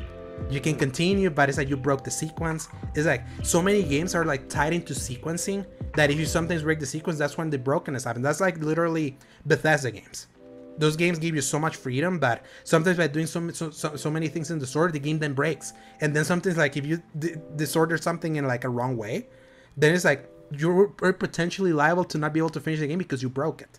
Somehow uh, zelda allows you to break it in a way that is like within the parameters of like the design and that it's insane. It's like that's the one thing outside like visuals and presentation and all of that that is like the most impressive thing that they do. And it's the one thing that i want to see like and not breaking and not crashing at all i want developers to really take a look and be like you need to with the games that you put out at the very least that you that you have way more power than they do your games have to be functional there's been like so much functionality like um inconsistency in so many AAA games, like in not just this year, but in other in previous years, that is like we pay 70 bucks for this. Like at the very least, the things need to be functional, especially if uh, uh, even if your game is like even less uh, ambitious. So it's you like know, you know, this makes me feel like Insomniac doesn't get enough credit. You Yeah, know, like I because agree. I was because I was about to say, I'm like they put out quality games that you don't hear about them being buggy messes when they come out. And Miles Morales was the actually. Uh, I had a really good experience at launch with Mouse. Though. Uh, it, it crashed on me twice, and I know for sure that Rift Apart is considered their buggiest game. Because Oh, of- really? yeah, it, it, it, it, it actually is. Uh, I, I remember here because I didn't have my PS5, but I kept looking at videos of the clipping that was happening because of so didn't hear messes. anything. Yeah, Uh-huh. it, it, it was case by case basis on the PS5 because the PS5's SSD is weird. But it was that was and also keep in mind COVID. It was uh, work from home. So many games that came out from the work from home environment came in with more bu- uh, with more bugs than they did. But before those two, Spider-Man 2018, pristine. I, didn't- I, you know, I didn't hear anything about Uh-huh. the, the Miles Morales or uh, Ratchet and Clank. I'll take your word for it, but like, But that's the thing. It wasn't. They weren't uh, widespread, but they were Yeah. happening. So yeah. So I, it's one of those things to where I'm like, I, I see some other developers out there, you know, like Mm-hmm. Forza comes out every, uh, like every time, and then, Mhm. like they nail it, you know, absolutely nail it out of the yeah, park. and that one because it's a racing game, people like to underplay their achievements, Yeah. which is sad. and I get it. It's just it, to me, I'm like, hey, okay, you put out a game, it doesn't really have very many bugs. Okay, c- c- clap, clap. You did what you're Mhm. supposed to. No, we're not gonna dock you points for that. I I, uh, I completely understand that, but I'm Mhm. like, to me, I'm you know like this is on the outside looking in. I know it's a disagreeing opinion, and I completely understand that. Mm-hmm. Yeah. It's hard for me to get impressed with a game of this scale where you just basically have a very similar game that you had last time, but, but you changed up like six powers. You did change those up, Mhm. but those powers were essentially like powers from Minecraft and other games like Fortnite and such like that. And then like you're a- a- a- and then add in like you know the fact that you're able to warp through a, a, a solid ceiling, and then It- like it- to be fair with that, having to like clip through geometry, another I'm- thing that breaks games, and I'm it's like congruent not- of the yeah. design. So I'm also not super impressed with that because like you do go through a semi-loaded screen. It like when you Mhm. go up there, like it is like a 15 to 30 second load screen. Mhm. If it was instantaneous, like Ratchet and Clank Rift Oh, if it had like SSD, holy crap! This is again, this is again why I tell you is like the other guys should be happy that Nintendo doesn't play with power because Yeah. if, if because if then if, if, if this game was like on an SSD and all that and did all of that and looking even sharper than it does, then it's like it would expose everyone else. Be like, they're using your same technology. Why can't you do that? It's, you, you, you understand? It's kind of like um, I understand Yeah. what you're saying. It's just it's just like that's kind of what I'm saying as well. On the flip side of it, Mhm. it's like it's hard for me to be, be impressed with it when I'm like, okay, I kind of see the I kind of can see like the the wizard behind the the curtain there. I'm like, Mhm. okay, you can go through like the ceiling, but you have to go through a load screen. Uh, albeit you you've like it's almost like the elevator scene you normally Mhm. see in like Mass Effect games where you just Yeah. step into an elevator and it gives you the illusion that you're going up. yeah. And such like Only with the difference that now you can have a million elevators here to literally Yeah. everything on top of you. So it's like there's like no limits, and that's and, and that's kind of what's crazy is like in other kinds of games like you were having like preset sections, kind of like you were mentioning in Mass Effect. It's like Mm-hmm. you need to go to the specific elevators to to do that. In this game, is like somehow it has like all these million permutations that don't break when they I- easily I could. Yeah, so- It's just like I'm also not impressed because I feel like it's empty. Like I feel like a lot of the world is like so empty in the sense to where like I I okay you can go through a ceiling and Mm-hmm. come up because there's nothing up there to obstruct it. You know like there's like I can go up to a mountain and okay when I get up to the mountain I might find a little rock and place that rock in a certain place and I get a Korok seed Mhm. for it. But for the most part, the rest of that mountain is like empty except for the, some enemies on the platform below. It's like Hmm. they, you know, I see little things to where I'm like, I'm just or a potential cave that again gives you goes takes you through like a massive quest line because there's like hundreds of side quests in this game, which is kind of insane. Like, yeah, I get it. It's yeah, just so- like I, I, you know, like it's again, it's outside. It's like it's a different like perspective on this. Mhm. It's just like I've, you know, we come off of Horizon, like Horizon Mhm. Forbidden West, and I'm impressed by those side quests, like uh, because like a lot of those side quests feel like they can be the main quest in a shorter. So game. what's the difference there? Narrative. it is narrative. It is So- very much narrative um there and it's like it and you know like that is and i get it it's not the focus here but i'm like Yeah. i Uh, but again, it's taste. The, and and, that, and, and and that's why like to you're not wrong. Uh, in like it's it, coming it from from that perspective because obviously this game. I'm not saying it doesn't have a story because it actually does more than the last one. Yeah. Breath of the Wild had none. It had backstory that you could pursue if you wanted to have, but it wasn't even important. You only had like one goal.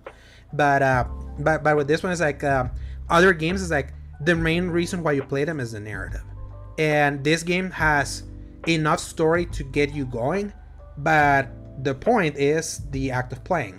More than just because you play Horizon Quest, you play them because you want to learn more, you want to get more story, and that that's and and that's kind of like the big uh, secret for what makes uh, Tears of the Kingdom different than the other ones, and how like the it feels for why it resonates with so many people is the fact that uh, when you make a game so narrative focused, it means that it's like all contorted around the story, whereas uh, when the narrative focus on something like like this one is like simple, but then it's like at the mercy of how you can like engage with it and makes it like this infinitely replayable game.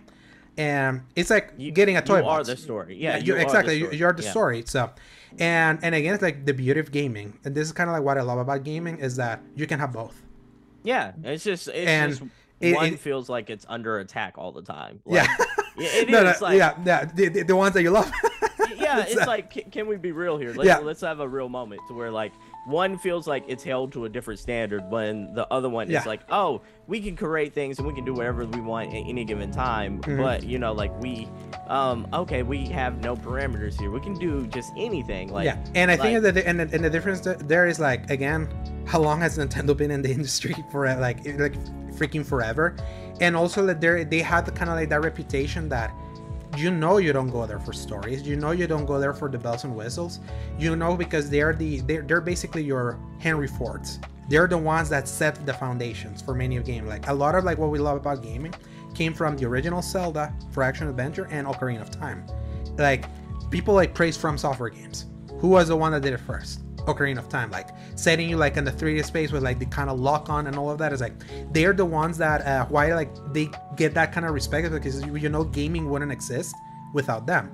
I would agree that then other ones maybe get a little too much disrespect. I will say also that what company out of that the big three is very synonymous with like the high production value story over everything oh, it's sony easily pla- it's Sony. easily PlayStation, yeah. But, exactly like, and right now because they're at the top they're like the kings of the mountain selling all of those and acting like they're like above everything why do they why do you like let's just say this i didn't see any attacks about jedi survivor as a story-based game like i'm seeing people trying to bring down spider-man Yeah, it, it- so- it is so you one of those understand, so- you want you want to bring me down the Yeah. king. I, I get Uh-huh. that completely, but even outside of like uh, outside of PlayStation, let's just talk about like just general like even even just Nintendo and and uh, third parties and such like that. Like Nintendo, like I I would I would be okay with that if they were just like th- we're gameplay first. We will never put out a game with a story, but then you Mhm. put out Xenoblade, which shows me you're capable of doing it. and not made by the nintendo by the way monolith Yeah,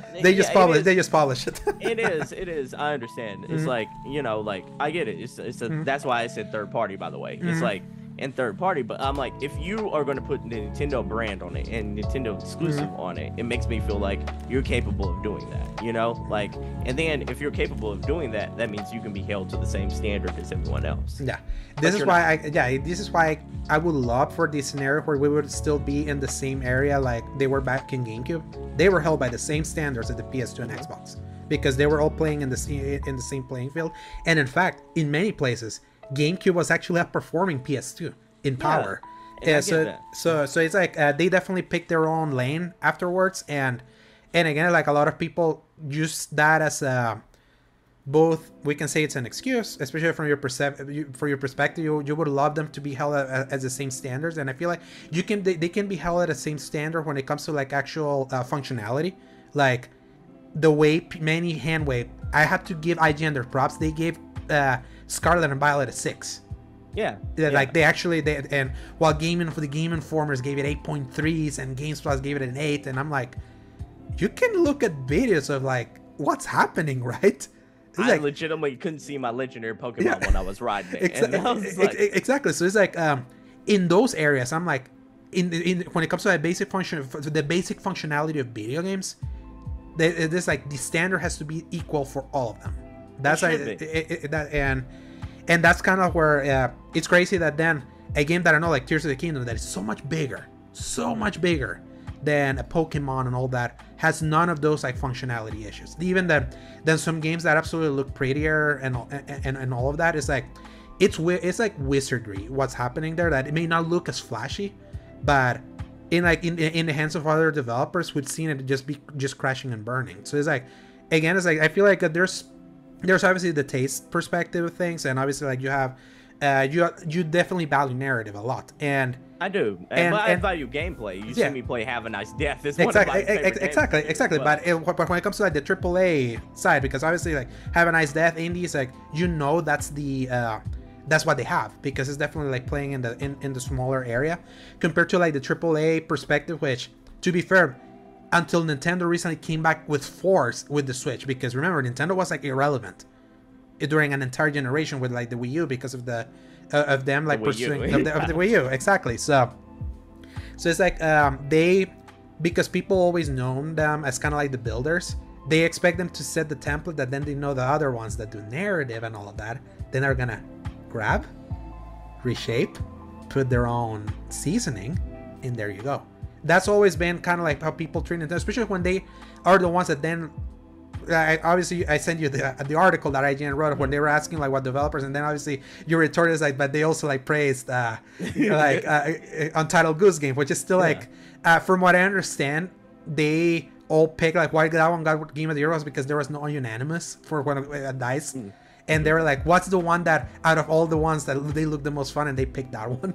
So that that's kind of why that why, why that one won. But I it's like that that article was a really interesting scene because they're like, we're not gonna be able to do like what Zelda does, like because the, a lot of these things feel very specific to this game. But now we understand, like just seeing the player reception of things that games that like can like touch the inner child of a gamer, a feeling like it allows them to do things that is crazy that it allows them to do is like if we can get that philosophy and see how we can like mix it with like our strengths, storytelling, and all that. It's like that's what makes me so excited because it's like anyone that just wants to carbon copy Tears of the Kingdom, just like being like, let's build everything, let's build B2 uh, ships, let's do like mechanics that we can crucify Koroks and send like walking through. It's like some of the insane insanity that happens with that game. But it's like many people are gonna try to do that, but because they don't have the amount of money that Nintendo has, that the amount of time that they let this, they let this game. This game was done last year. They let them a full year to just polish. Polish. mhm. Exactly. It's like other developers don't do that because they need those games out because that's how they make their money. Obviously, Nintendo has now that with the movie, with the Mario movie, which was pretty awesome, I'll, I'll admit, and now it's such a big earner. Uh, they and also the Switch selling by itself somehow, like they got that, they got kind of like the it the indie community like supporting the Switch like they do. Uh, the uh, the what you call it, um, the uh, the some of the exclusives they have selling over time. Uh, yeah, the longevity of the Switch and all that kind of stuff. Yeah, it's it's it is very interesting um question, and you know, like for me, it's like I you're a video game company at Mm-hmm. the at the end of the day, like we don't we just because Tesla's doing something different than Ford and, and Toyota doesn't mean they're still not making cars. Yeah. You know what I'm saying? Mhm. Like yes, yeah, and and it's one of those things to where I'm like, okay, we we held we held Nintendo to a standard that that is well good. Like we pick and choose when we want to put the Nintendo cr- like crutch card, and when Mhm. we want to put the Nintendo like, oh man, Nintendo's killing it. Like, oh, Nintendo's selling like ten thousand uh, copies, uh, ten million copies of Mario Kart. They're Mhm. absolutely killing it. No one does it like Nintendo. Oh, Mhm. Tears of the Kingdom, like three three days selling Uh-huh. ten million copies. No one does it like Nintendo. Mhm. Oh, but man, Nintendo's so underpowered. That's why Scarlet and Violet happened like this. That's why we're probably going to get like. That's probably why we get games like you know Pikmin 4 to where like. Uh, it looks kind of like we would accuse any other studio of being DLC at that point, you know, like whereas like there's only two new Pikmin in the game Yeah. and such like that. we would accuse any studio. We would Mhm. nail them to yeah, the wall. and that's why I like I tell it's like I that the hypocrisy towards Nintendo is clearly there. Yeah. Tears of the Kingdom is the only time that I'm waving it off a little bit because I see like it is just in the game design like what it did. But again, like I, I said it clearly. You you you you've seen me here. I'm not the one Yeah. saying best story, best visuals, Nah. best soundtrack. It's like again, it's like I I do know the things that are worth. Um, that, that are worth praising for or, or, or that game which for game design is huge because gaming is gaming but again like it's now moving forward and again i also agree there's an extra harshness to other companies that sometimes feel unwarranted but i feel like in, in, in this playstation side right now is because they're the, the, the guys on top and they're gonna uh, do everything in their power to try to sabotage them. Like i feel like um it's insane to me how like no one talks about god of war ragnarok anymore. Like Nah, man, it, like it it's insane to me. it- yeah it's it, and, and and here's the thing like did 2018 make a bigger impact on me? Yes. I will agree with that.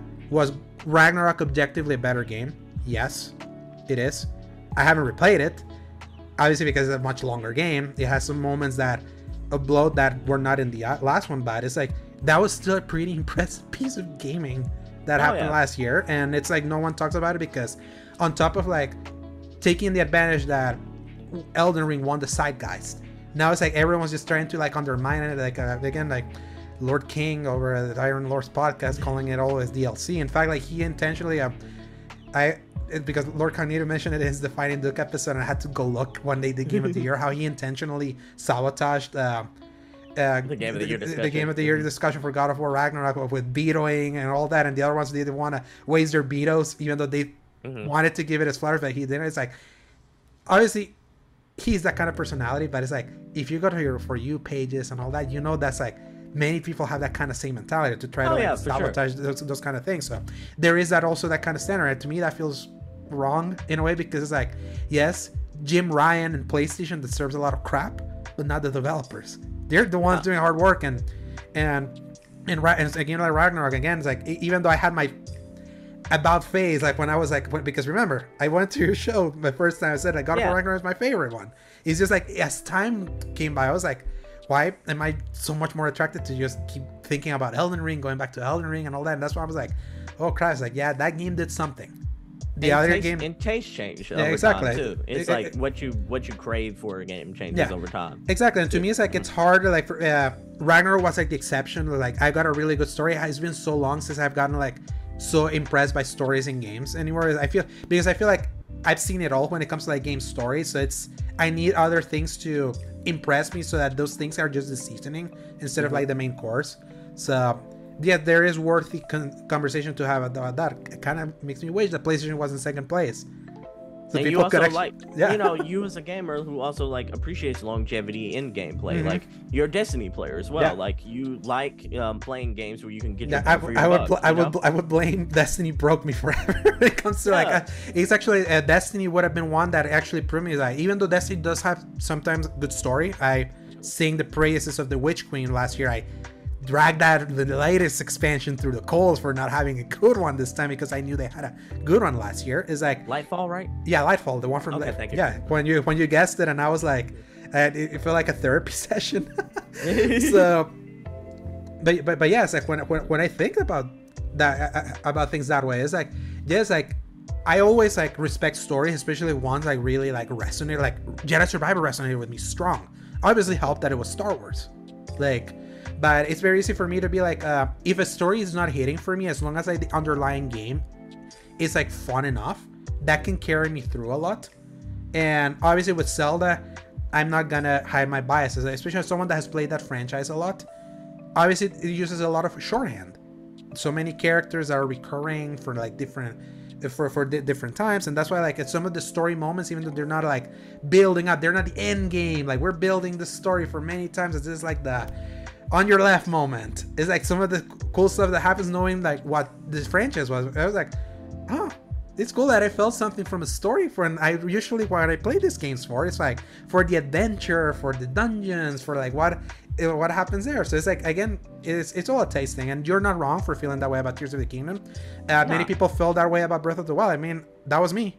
That was like Yeah. that. I was Squidward looking at the through through the blinds to the people who were like, uh, "Breath of the Wild, greatest game of all time," and I was like, "No, nope, I can't." It's like, I it deserves to be in that list, not number one. That's how I always was, and I feel extra smug being like with Tears of the Kingdom. If people want to say that, I'm willing now to like listen to the argument now.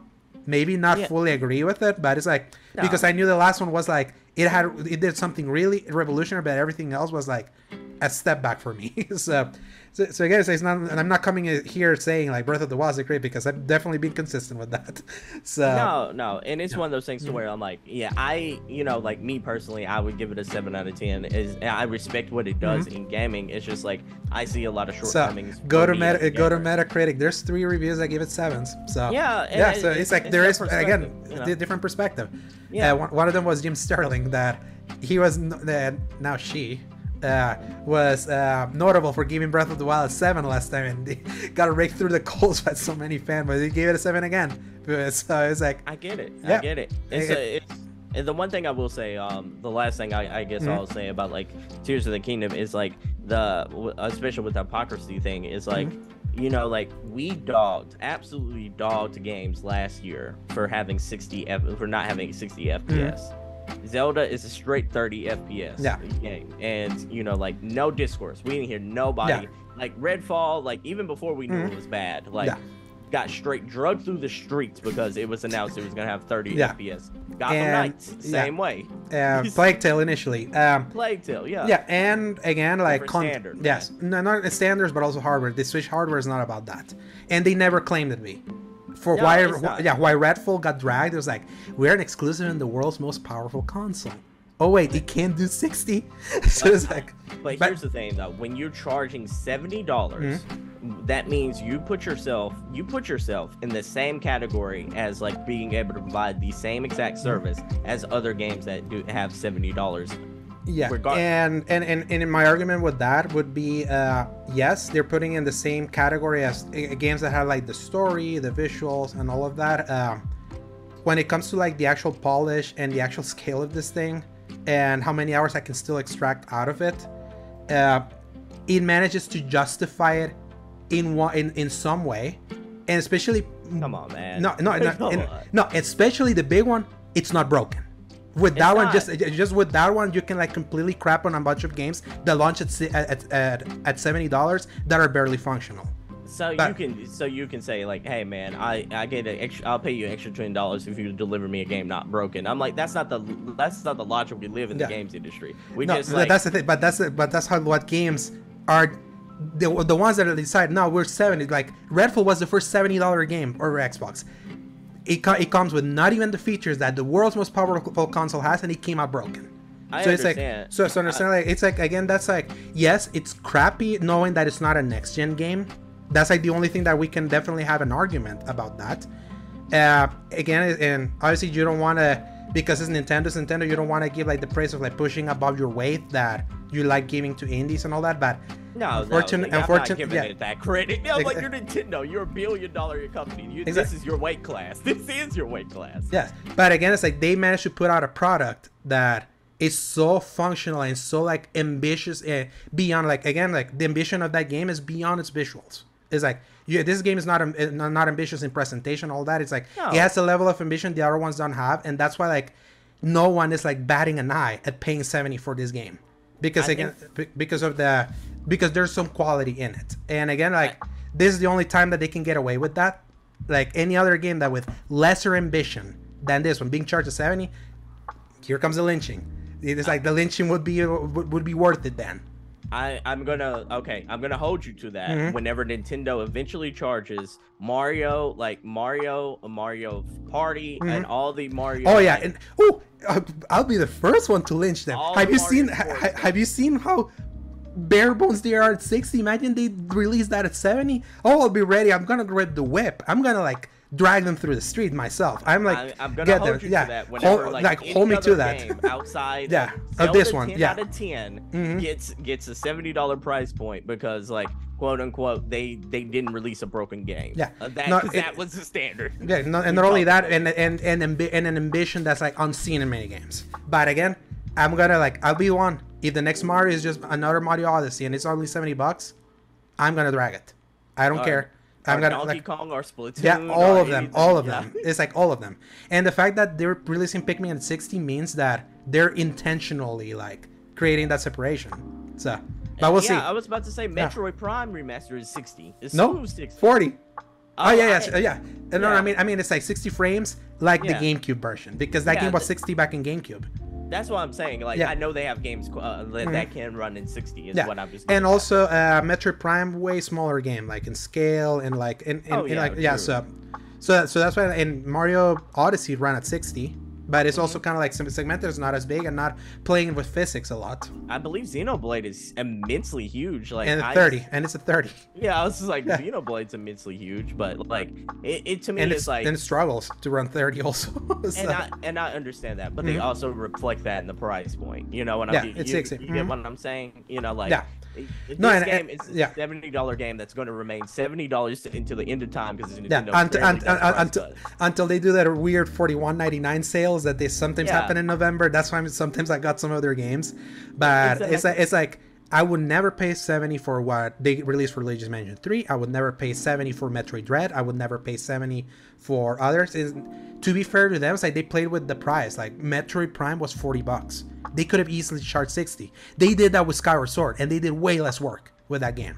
So I it's like, it. so, so yeah, it's like right now, like they why they get away with this with this one is just uh, on top of like releasing a more polished product than eight- 90% of the current competition as of in It's- 2023 it's cause and demand. yeah You know. yeah yes and, and, and, else, and, on, but- and on top of that that they definitely took advantage of the fact that it had built-in hype because like it or not breath of the wild was also big but any game with less ambition coming forward from this at that price point.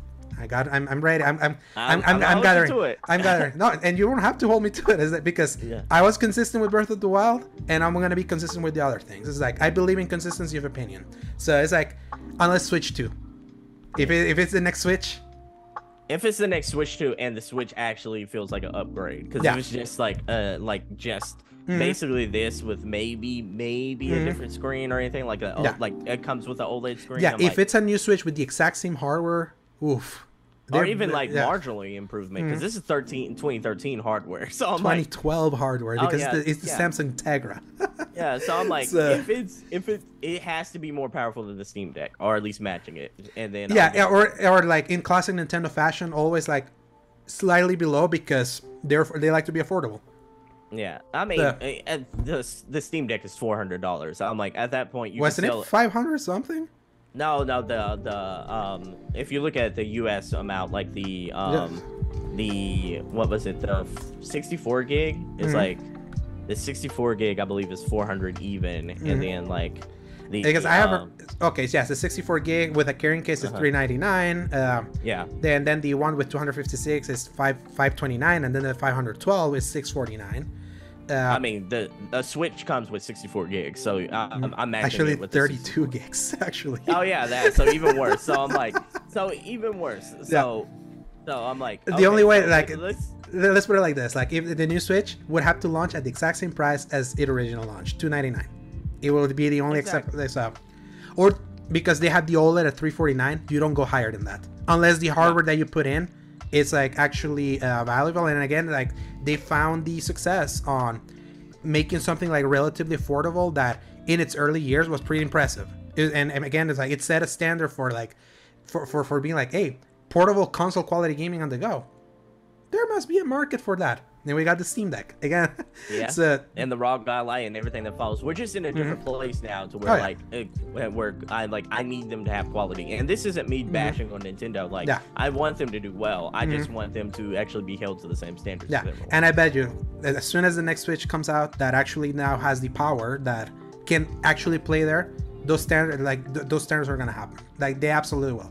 So I- and we I'm can and we and, and we can be like and, and and we can be then prop and we can properly dog them for it if they Yeah. if they don't if they don't deliver. So uh and that's why like if if Nintendo from back in 2017 their hardware was like we're doing a very powerful handheld that will run all your games at 60 frames like the thing when Nintendo never understood like especially after GameCube was the only time they used power as a selling point that generation was a wash for them that that didn't move the needle for them they center again on gameplay on like game design. So that's why like um they people understand that they- they're not dogging them technically because it's like they're never the ones promising it.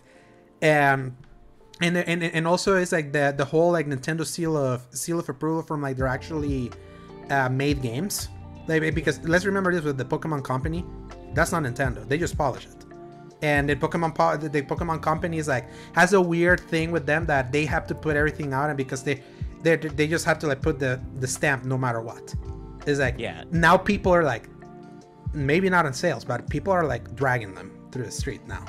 Like so, you know, so- like so things are happening Nintendo's gonna get all the credit. It's not the Pokemon company that's gonna get awarded credit at the end of the year when it, like people aren't gonna say, and the award goes to the Nintendo company. Everyone's gonna be like, oh, Ni- no, like, oh, Nintendo made a banger with that Pokemon game this year. Let's but, be honest. But here. no one like that. That's the thing. Like Pokemon hasn't been rewarded in like God knows how long because like the quality just hasn't been there. no, Yeah. no. It, No. Like if like if you notice, it's like uh, the rare times that Nintendo really rewarded are like rare and fleeting because like they Nintendo is the only place where you go for the few times. The we that's what we play on the other consoles.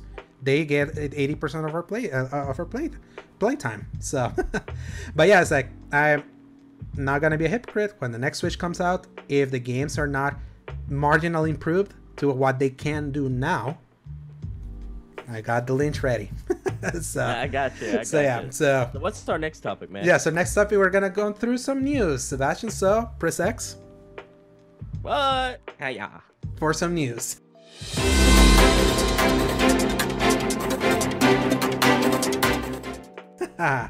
so, so Sebastian, it's been a week since we last saw the uh, PlayStation showcase, the one that we had been waiting for for a while.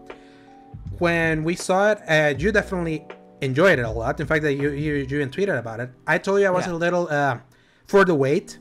I wasn't as impressed, uh, like overall, but I, I, I thought it was a solid showcase of games overall. Maybe not a great PlayStation showcase because with the things we expect from them, just weren't there, and some of- some things were missing. A big one that was missing was Last of Us. Like we were expecting factions to be there, and it just like came and went went without a whiff. Two days later, we find out why. What happened, man? Yeah, story number one by Andy Robinson. The Last of Us multiplayer game has reportedly been scaled back.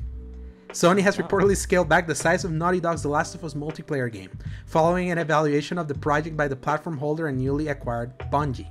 According to Bloomberg, the number of people working on the project has been reduced, partly as a result of the Destiny Studios' feedback as to its quality and viability. Bungie raised questions about The Last of Us multiplayer project's ability to keep players engaged for a long period of time, which led to the reassessment, the Bloomberg report claims. According to the publication, while the game has not been cancelled, many of its developers have been moved to other projects, and a small group remains while Sony reevaluates its direction. Shortly before the Bloomberg Report's publication, Naughty Dog seemingly preempted the story with a statement on social media, in which it indicated that The Last of Us multiplayer game would require more time and development. So this is what this was a statement. The Last of Us fans, we know many of you have been looking forward to hearing more about our The Last of Us multiplayer game. We're incredibly proud of the job our studio has done thus far, but as development has continued, we've realized that it's best for the game is to give it more time. Our team will continue to work on the project as well as our other games in development, including a brand new single player experience. We look forward to sharing more soon. We're grateful to our fantastic community for your support. Thank you for your passion for our games. It continues to drive us. I What's need one? to check, man, because Yeah. my- that single player experience trademark is fouled officially. They need to give me some money. yeah. so, live service game, Sebastian. okay. Every time someone wants to get there, like get like try to chase that bag, years after they've seen others that after they put the work and gone through the trials and tribulations, if there's something that I've learned, it never goes well. No, Ever. Never. Not even for Naughty Dog. The studio from Sony that, as of right now, like has just been hit batting a thousand. Literally, Is like a everyone has their issues with some of the story decisions of The Last of Us Part 2. That game was fantastic. That was Naughty Dog's best game. Not just in like in the way it presented its story, in visuals, but also how it improved in gameplay. We talked about like I to me it's like it's not the best stealth game because it's still like very basic in its stealth mechanics, but the way the stealth, the simple stealth of that game like merges so well with like the presentation, like the, that entire package. It's like it's such that it's like they finally the Naughty Dog recently has been like really finally honing in on gameplay more than because story presentation graphics they got that in the bag. We know that's always gonna be great for them. Uh, them trying to do this multiplayer, which originally was gonna be part of Last of Us Part Two. Then when they revealed that date back in 2019, and they said that there was not gonna be multiplayer, and people cried out, it was like, "Man, factions was so cool in the in the original. Why is it not there?" Then Naughty was like, yeah, like we needed to use the extra resources to make the single player uh, the best it can be, but we heard you. We still have a multiplayer team in house that we're gonna see what we can do to give you the experience. Then, in some reason, for some reason here, they decided, yeah, this multiplayer thing is gonna be its own standalone thing. And then the whole live service back started kind of like happening. And they're like, no, it's gonna be this is gonna be one of those live service games. In fact, we're actually gonna note that whatever is next for Naughty Dog in our quarterly presentation, we're gonna put the studio's name in the live service bag. And now you're telling us is that that thing's not going well. What does that tell you? That even the greatest developer chasing the live service bag, fool's errand. It's a road that leads to failure. How many more bodies do we need to see in the live service pile before people get the memo? To Sony's credit, this happened because they uh, they bought Bungie er- er- last year. The big thing is like they didn't buy it for them to make like games exclusive for them. They they bought them because like later in the story says uh, Sony Director Entertainment revealed that it's using Bungie to rigorously vet its many in development live service games. Uh, The timing of this disclosure is notable considering a live service game development on PlayStation back Deviation Games was recently reported to have been cancelled. So interesting, like you're investing in this many live service games, you get uh, the studio that knows how to do that thing coming to tell you that things are bad. What does that tell you? It's like they're good at something. They could have tried maybe other t- different kinds of genres. Don't do live service. Live service, especially like if you're not an expert, even if you have the talent now with there with Bungie, that let's not forget, even though they have been running Destiny for nine years now, that road was like paved through failure and success and failure and success, rinse and repeat. Why chase that? Just because of money? Alejandro, let me let me tell you a story. Let me Yeah. let me just go ahead and tell you a story. Let me put on my story glasses. These were also given to me by a little company named Sub 2R and everything like that. They also provided this nice green screen you see right Yeah. behind you. These are my storytelling glasses. These are also gaming glasses. They help, you know, they help with Sponsor um, element. yeah, they help with all my all my gaming needs and such like that, and also help me stay in the game longer. But here's why I put on my storytelling glasses, Alejandro. Have you ever heard of this little guy, this little bumpkin of a guy who's from a small town by the name of Michael Jeffrey Jordan? Have you Uh-huh. ever heard of? Him? Yeah.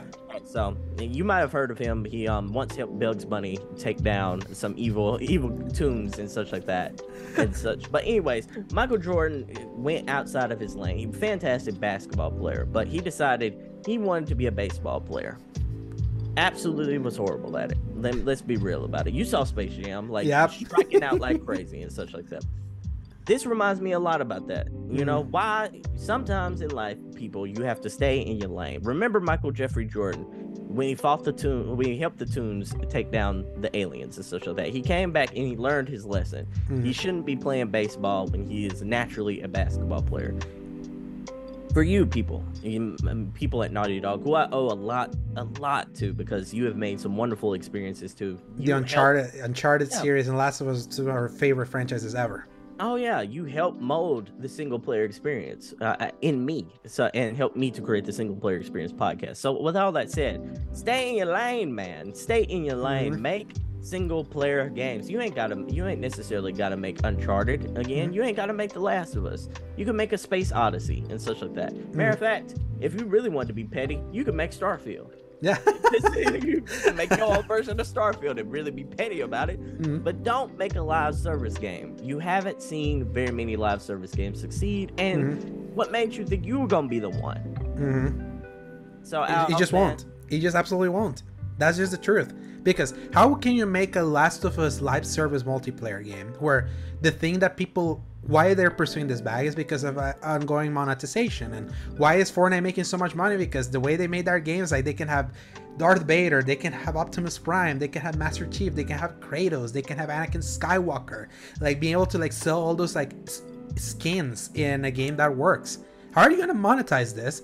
Are you gonna bring in Master Chief into the Last of Us universe? Like, what kind of like are you gonna be making like wacky uh, weapons and all this? Like, the Last of Us universe is not one for like an ongoing monetization thing. A multiplayer mode and a single player, like on top of like the multi the, single player experience, like what happened with the 2013 game, that's fine because at least it was there. And factions in 2013 was good.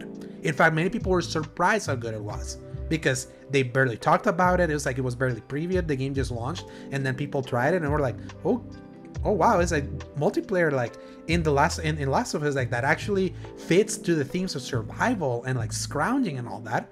This worked, and it didn't take away from the amazing single player story that was the original Last of Us. Here's an idea. Just remake the Last of Us factions mode again. Charge thirty dollars for it. Yeah. And let these people who want to play this bumpkin faction game, Uh-huh. all 13 of them, Yeah. go play factions. Yeah. Because let's be honest, ain't nobody buying a PS5 to play Last of Us factions. Nope. So all five, uh, all five people who want this game to come out, all five of you, man, just tell these people, just tweet at them because all five of y'all will get heard through that. Just tell them, make Last of Us factions again. You don't have to re- Mhm. remaster it. You don't have Yeah. to make all these like Last of Us 2 gameplay mechanics in the Last of Us factions. Just give these people the janky mode that Mhm. was Last of Us factions so we can stop hearing about this. Because Yeah. let's be honest, don't nobody want to hear about this either way. yeah, especially knowing that how much time it's taken. nah. like how much they're like them focusing on this has has that like robbed us from another Naughty Dog game like an actual new one because part one the remake really good wasn't made by them it was mostly done by the visual arts team over at Sony that then they decided to finish the work in house but that wasn't started by them so it was like just something quick that they whipped out and the fact that it was at that high quality is is a testament to their standards but I'm like Who's, the, who's the team that did Destruction All Stars? uh, that's that was like Lucid that wasn't even owned by Sony No, go buy them, man. Go buy Yeah. them and put them on this project. yeah, yeah, like take yeah, have them do that. Just let Naughty Dog be Naughty Dog. Like Exactly. they like Naughty Dog. As much as I love Uncharted and Last of Us, they are definitely due for a new IP. I've always I- said that, and uh, it's like, but not multiplayer. There has to be a new IP within the single player realm. That's what they're good at. That's what you made your bones with. Their quality is like unmatched in that area. What was the janky looking game that Jade Raymond was supposed to be like showing Uh, fair, fair, fair games at the beginning Yeah, of the show. let them go ahead and do this Yeah. because that what they were showing looked like a janky, like off-brand version of Watch Dogs anyway. Yeah, So, exactly. Man, So I'm, it's- s- yeah, I'm don't use your ta- yeah. off. I'm spicy right now. yeah yeah don't uh, let the, let the other other teams like live and die in that area let them exactly. it's like don't use naughty dog to do that it's especially like it's like opportunity like every opportunity taken is an opportunity lost and what this tells especially if they're downscaling this like are you gonna complete this project like with a downscale team that's not gonna happen it's like that's just gonna lead to cancellation let's just be honest it's like as unless like whatever they have working that other gra- other glasses They they gave me another pair, man. Nice. These are my unspicy glasses right here. Love it. this, that was the perfect time to me for me to see these glasses. I tell you, better, These even are- better than I was expecting. These but are uh, the unspicy glasses. So now I'm back in chill mode. So what were you saying? yeah, so it's like if they're scaling back this, maybe multiplayer for part three is like they already got the work. They're just gonna insert it there and leave it there. It's like that. I feel that's the only place they this can live. Like I don't feel Last of Us as a live service is gonna work. It's like Jim Ryan, wake the fuck up. Just like just look what happened over actually i'm gonna skip to story number six. Let's just let, let, us just, let's just do that because i feel it's pertinent to that. Let's get all the negativity out of the way. Okay, story, let's go. s- s- story, story, uh, story by tom ivan. Redfall devs reportedly hoped it would be cancelled or rebooted by microsoft uh, a new report claims to shed light on the circumstances that resulted in Redfall's disappointing release last month. Following several delays, the first major Xbox exclusive from Bethesda released with a number of technical issues and generally reviewed poorly, garnering aggregate scores of 56 and 54. Redfall is a multiplayer loot shooter, a genre that's that's new to creator Arkane Studios, which is known best for its critically acclaimed single-player immersive sims like Dishonored and Prey. According to a new report, the game's development was hampered by a lack of clear direction, a high turnover of staff, and insignificant resources for what was billed as a AAA team. Parenthesis that. You can clearly tell by playing that thing. you can absolutely tell. The report, which is based on the accounts of over a dozen anonymous sources who worked on the title, said the project started development in 2018 after being pitched to staff as a multiplayer Arkane game. Some members report- reportedly found the pitch confusing and felt unsure that the sort of gameplay Arkane was known for would translate well to a co-op setting. No shit. Uh, the game reportedly suffered because, yeah, the, Parentheses, no shit. Yeah. That's what it said. Let's, yeah, the game reportedly suffered because its development team was continually understaffed, with Arkane's Austin office employing fewer than 100 people and insufficient outsourcing support offered by Bethesda. Many experienced developers who weren't interested in making a multiplayer game reportedly left the studio, with almost three quarters of the Austin staff who had worked on 2017's Prey (parenthesis an incredible game by the way) close parenthesis, said to have departed Arkane by the time Redfall was finished. Arkane is said to have experienced difficulties filling vacancies with lower than average salaries, its Texas location, and the desire of prospective employees to work in single player immersive sims viewed as contributing factors. Let me start right there. Of course, everyone that want to work for your studio want to go work for in single player immersive sims. That's where your bones. so of course, uh, Continuing, when development of the game started, Bethesda's then parent company ZeniMax was reportedly pushing its studios to develop live service titles, and according to Bloomberg, Redfall had a significant microtransaction plan in place for three years before it was scrapped in 2021. That same year, Microsoft acquired ZeniMax in a 7.5 billion deal, and same Arkane staff reportedly hoped the Xbox maker might cancel Redfall or reboot it as a single-player game. However, Microsoft took something of a hands-off approach to Bethesda's game development studios, as Xbox Phil Spencer acknowledged in a recent Kind of Funny Games interview. We didn't do a good job early on in engaging Arkane Austin to really help them understand what it meant to be part of Xbox and part of first party as and use some of our internal resources to help them move along that journey even faster, said Spencer. We left them to work on the game. They're a very talented team. I love that team and I still do, and I will totally bet on them to do another great game. But when Matt Booty and Jamie Leder sit down, the Xbox Game Studios had a ZeniMax president. I think we can engage earlier with a different studios, and I do think there's a difference when we come in when the creative is already set on a game, and that's not washing our hands. Every game we ship from our teams is an Xbox game, so we take full responsibility for it.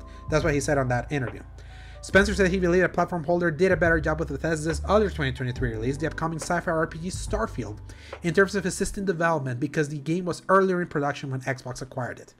We should have been there for Redfall, uh, co-creative director Harvey Smith and the team earlier. I think that's on us, he continued. And then through the process in Unreal Engine game. We have a bunch of studios that have done some really great work on Unreal over the years. And I think we were too late to help in that when they had certain issues.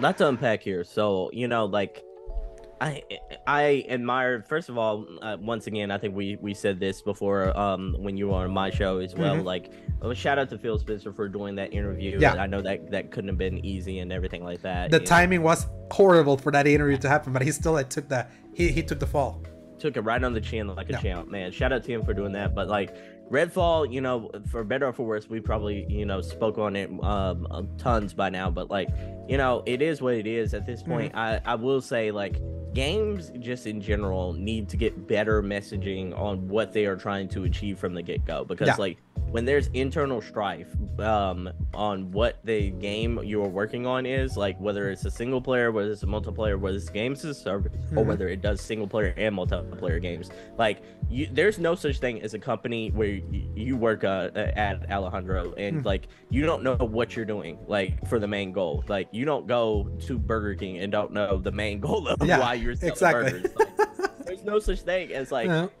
as a corporate vision that most people in the company don't know about. And like you don't work on any project in any sort of industry and don't know what you're working on. So mm-hmm. like that that to me spells trouble. And like gotham knights had a very similar issue if you remember correctly where so like, clear especially how long it took to make. Where so. like the messaging was unclear too of like what is the, what is this game? Is it the single player? Is a multiplayer? Oh it's both. Well like Oh, oh, it's like, it said live service. No, not yeah. Uh, yeah, but it's not really. But let's keep all elements of live service in it, even exactly. though it's not. exactly. So I'm like, I I feel like the best games that we get right now, and this is where I will give Tears of the Kingdom. It's like flowers. Mm-hmm. It's like you know what you want to be, and you execute yeah, that vision. Exactly. Whether that vision is for everybody or not, like you know what you are, and you mm-hmm. go full full steam ahead and try to be the best version of yeah, that. It had a clear it had a clear vision of intent. It had a clear uh, understanding of what they needed to do. They didn't have to like try to appeal to anything that was not uh, their strengths. It's like it's just that game, and it's so unfortunate that obviously this game, like it was mentioned in the story, was conceived in that Wolfenstein Youngblood slash Fallout 76 era of like trying to make this like franchises into live services because at that point Bethesda was like hurting for money because their mm-hmm. games were just not selling. And it was ironic all this happened a year after they made this big ad in the Game Awards. There was like, we are Bethesda and we're saving player one. They were all about it's like, no, we're the studio. There's like single player experiences matter it's like we're gonna protect the sanctity of that experience. Like that's what our games do. And immediately they purchased they they, they went the the live service back because like they were hurting for cash. But this is what happens when you put you make a studio that's not built for that kind of game do that kind of game, and it breaks my heart knowing that, especially if, since Jason Schreier from Bloomberg, he's the one that reported this. I just got the. Uh, basically the cliff notes versions of this report from from VGC is like the fact that Arkane was like hoping that Microsoft would come in and see what this was, and they could have canceled and instead of just like let them be like what it was doing. It's like I think there's the worst part of all this is the fact that they lost 70% of their staff. A lot of the people that made Prey, want an amazing single player game, are gone. What is Arkane Austin now? Yes, Phil Spencer says that they can. He believes they can make another great game, but I'm like, yes, due to the fall, but understand like the damage of taking an off, like like a hands-off approach. Like you could have had the money to reboot this to like what it would have been properly had if Redfall had been like the new Dishonored, like an actual, like in that in that vein, like fully, not this like fragmented four player thing where like the vampires are T posting. Do you ever see the clip that I sent you of like my vampire T posting? It's like yeah. it's, it's, it's, it's, it's, it was incredible. I was like, how? It's like it was more hurtful knowing it's like you put your stamp on this. This is your first party. It's like understand. is like you can't be hands off. It's like why I'll always like it. it's like uh, why Nintendo and PlayStation uh, have more respect in first from a first party perspective than Xbox is like no matter what it's like they keep a uh, they keep a lid on on the quality they absolutely they do, do. They, they, they, do and it's like if you really want with everything that you're buying because they're still trying to acquire Activision Blizzard it's like do you recently acquire Bethesda that's what happened and how am I gonna entrust that when you have all of that you're gonna have a finger on the pulse that you know what it's quality it's like that's why them saying like we did a better job with Starfield. I'm like, I don't believe you. Like the track record, the track record doesn't like uh, inspire me confidence. And they, Microsoft dove into the live service bag way too early.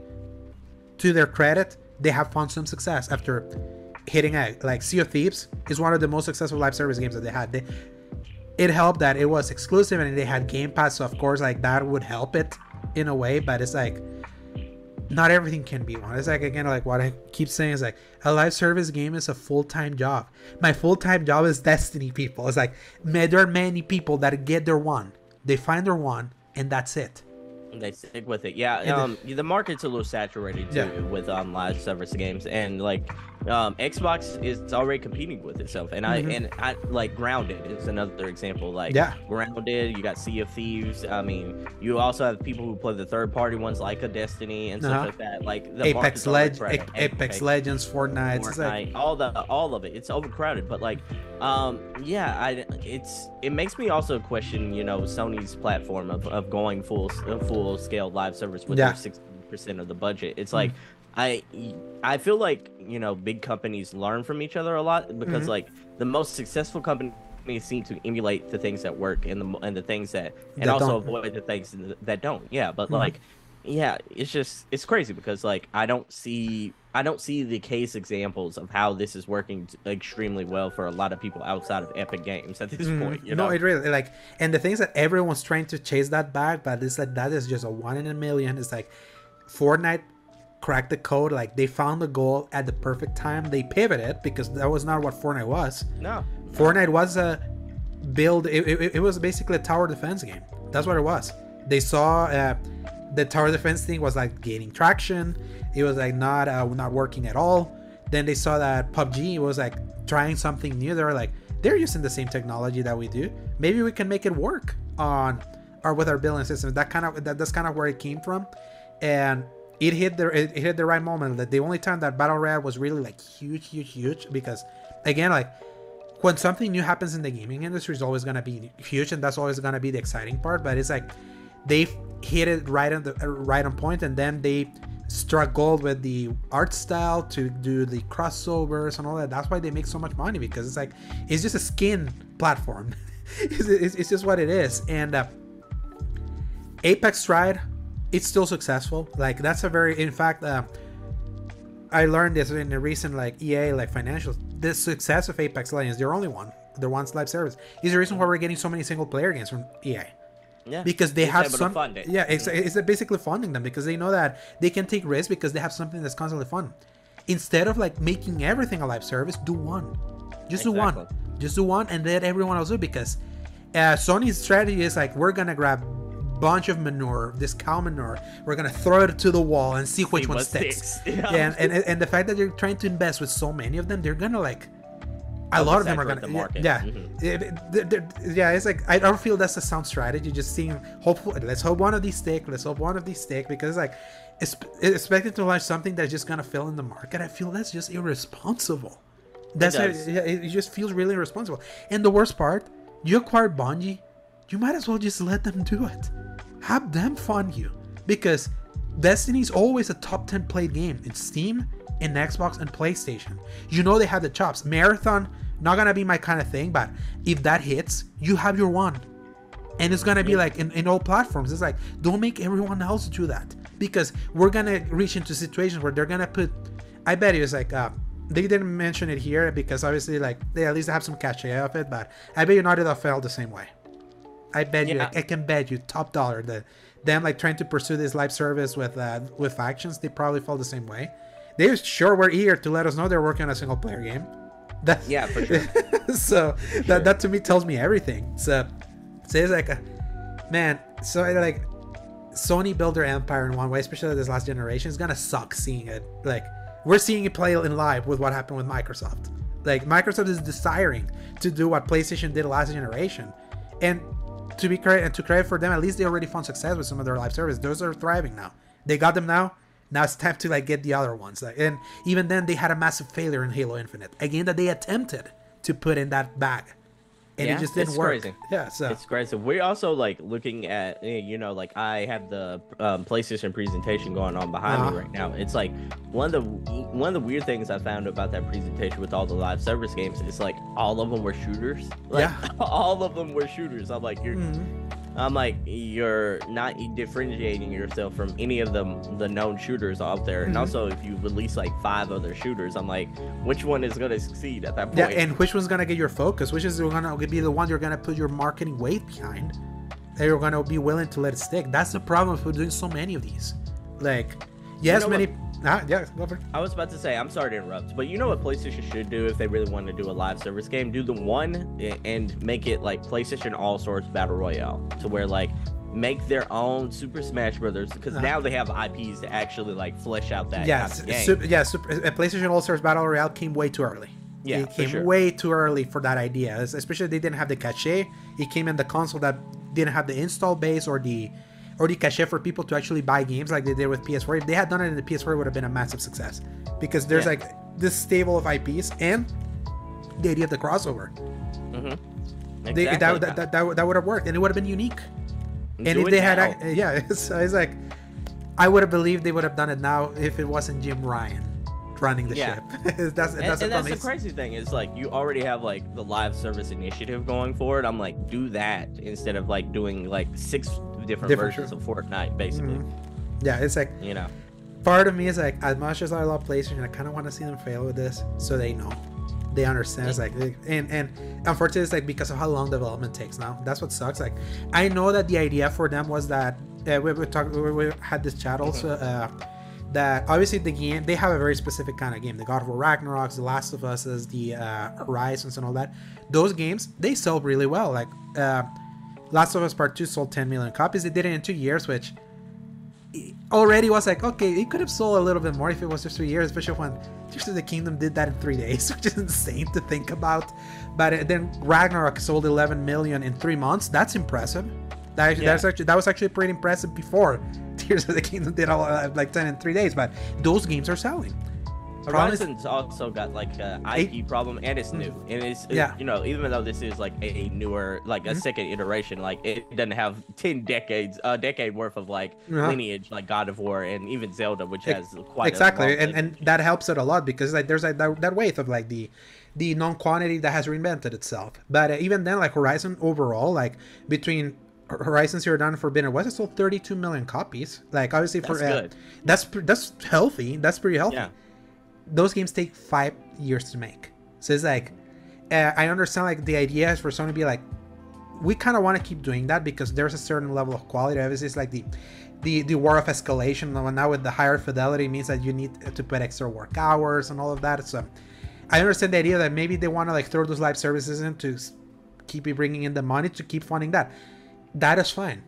The, my problem is that you're putting so many of those in development, way Yeah. too many, because it's like then it's just limiting the game that you do really well to like the very few studios and and i'm like uh it, it, it's gonna rob us of uh, the potential of the next great single player uh, experience huh uh from, from from them because it's like right now we're in sequel mode uh right now obviously God of War has only had two uh, two entries in this newer in, in, in like this newer reimagined era, but it's still a long running franchise. Horizon is just on two. I'm worried. We've heard many things that they're planning on over uh, exposing Horizon a little bit with Yeah, a re- yeah. with a remake, the multiplayer game, the Netflix show is like it's just too much for that IP. That even though it's selling their numbers say it's telling them it's like selling a lot, it doesn't feel like it's in that It's like cachet. Yeah, it's still too new to like overexpose it like that. So it's like I'm just fearful of like how little of those games are gonna like. There's we're still gonna get them, but it's like they're just gonna become the unicorns now instead of being like the main course, and I hate that. I really hate that. It feels Yeah. like we're gonna get a whole bunch of Days Gones eh, Mm. as a result of this. Yeah. Where Days Gone's not like necessarily a bad game. It's no, just, I like, enjoy Days Gone a lot, especially Yeah. now that it's been fixed. It's like it's Uh-huh. a, it's it's actually painful to think that man eventually got there, but they didn't want to take another crack at it because it was like it reviewed bad out of the gate, and they're all about quality. So it's like nah, It's, too uh, little too late but yeah it's one of those things to where like you know like e- even though it's a good game and I, i'm right there with you it's like it's still like as far as sony go- games go it's like a c tier type of game you Agreed. know like and it feels like we might get a whole lot of c tier type of games because of this initiative but like Yeah, we'll and see. that's what live service is. Like Diablo 4 is the only rare one recently that's coming out that's already got reviews out. It's like they got it right because they made a robust game like Diablo used to be before live service and setting it up for a live service future. Where I'm they've used to plenty, plenty of practice exactly that, they, yeah. they have plenty of practice. So it's like those are the ones that are like, yeah, you're playing in your lane, stay in your lane, and uh, and, and I'm like, don't be that. Like, do your own thing. Like, you already found so much. Like, I can't imagine selling 11 million copies of God of War Ragnarok. Probably already sold a little bit more. Again, it's like the fact that the conversation with that game just died so quickly. It's like it's so sad for me, but it's like you can't imagine like not feeling happy about selling that much over a single player game on your own system. Like, like And the, yeah, It's just- and the it- crazy thing is like that that game's just gonna live on through the life cycle of the PS5 at this point. Uh-huh. Like you sold a net 11 million, and now you just like whatever that thing does for the next like five years is just icing on the cake at that point. you Exactly. know? It's like you got all the sales when they matter, when they was very Mhm. expensive. So it's like, so it's like I can't imagine. It's like to me, it's like it's just greed. It's just the one of like you see the why make the billions when you can make the gazillions. That to me is like such a such a, a horrible greedy mentality that it's just gonna like corrode gaming. Like it absolutely just gonna corrode gaming, and that's why like to me like I'm love like, like I love the success of games like Elden Ring and Zelda. Like just for monetary because it's like Mhm. look what they were able to do, how much they were able to do just by staying in their lane. Yeah, yeah, Like- I like- understand. I'm so- right there with you. I'm like I'm happy for their success, especially what it means for the single player landscape. Mm, yeah, obviously, like there's always the fear that then, like again, like the trend chasing that always happens, being like, we gotta make that. No, take elements, but do your thing. so that there's there was like that game that we saw later, uh, like halfway through the showcase, that had like the Breath of the Wild uh, clothes floating. Remember, it had like all the monsters. Oh yeah. So it was like, Uh-huh. do that. It's like you're making your own game. You're taking some elements. You're like, oh yeah, they got it from that, but then you have your own flavor. It's like, like do that. It's it's it's like in LA. It's like it's clear gamers want that, and I'm glad it's like people are speaking with their wallets. Like, gamers, please rise up, keep supporting the single player. Show these developers they can make the money here. Oh yeah, for sure. Yeah, for keep, sure. keep keep showing that, and uh, and and and and you just hope that people actually show up for even even if it comes out outside your console ecosystem, like story number two, the original story number two, uh, by Tom Ivan by VGC, Ratchet and Clank Rift Apart coming to PC in July. Uh, Sony Interactive Entertainment will release Ratchet and Clank Rift Apart for PC on July 26, 2023.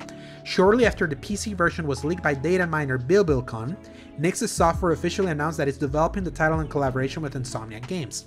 The game will be available on Steam and Epic Games Store. Players who pre-purchase it will get access to two in-game items early in their playthrough: the Pixelizer weapon and the Carbonox armor set.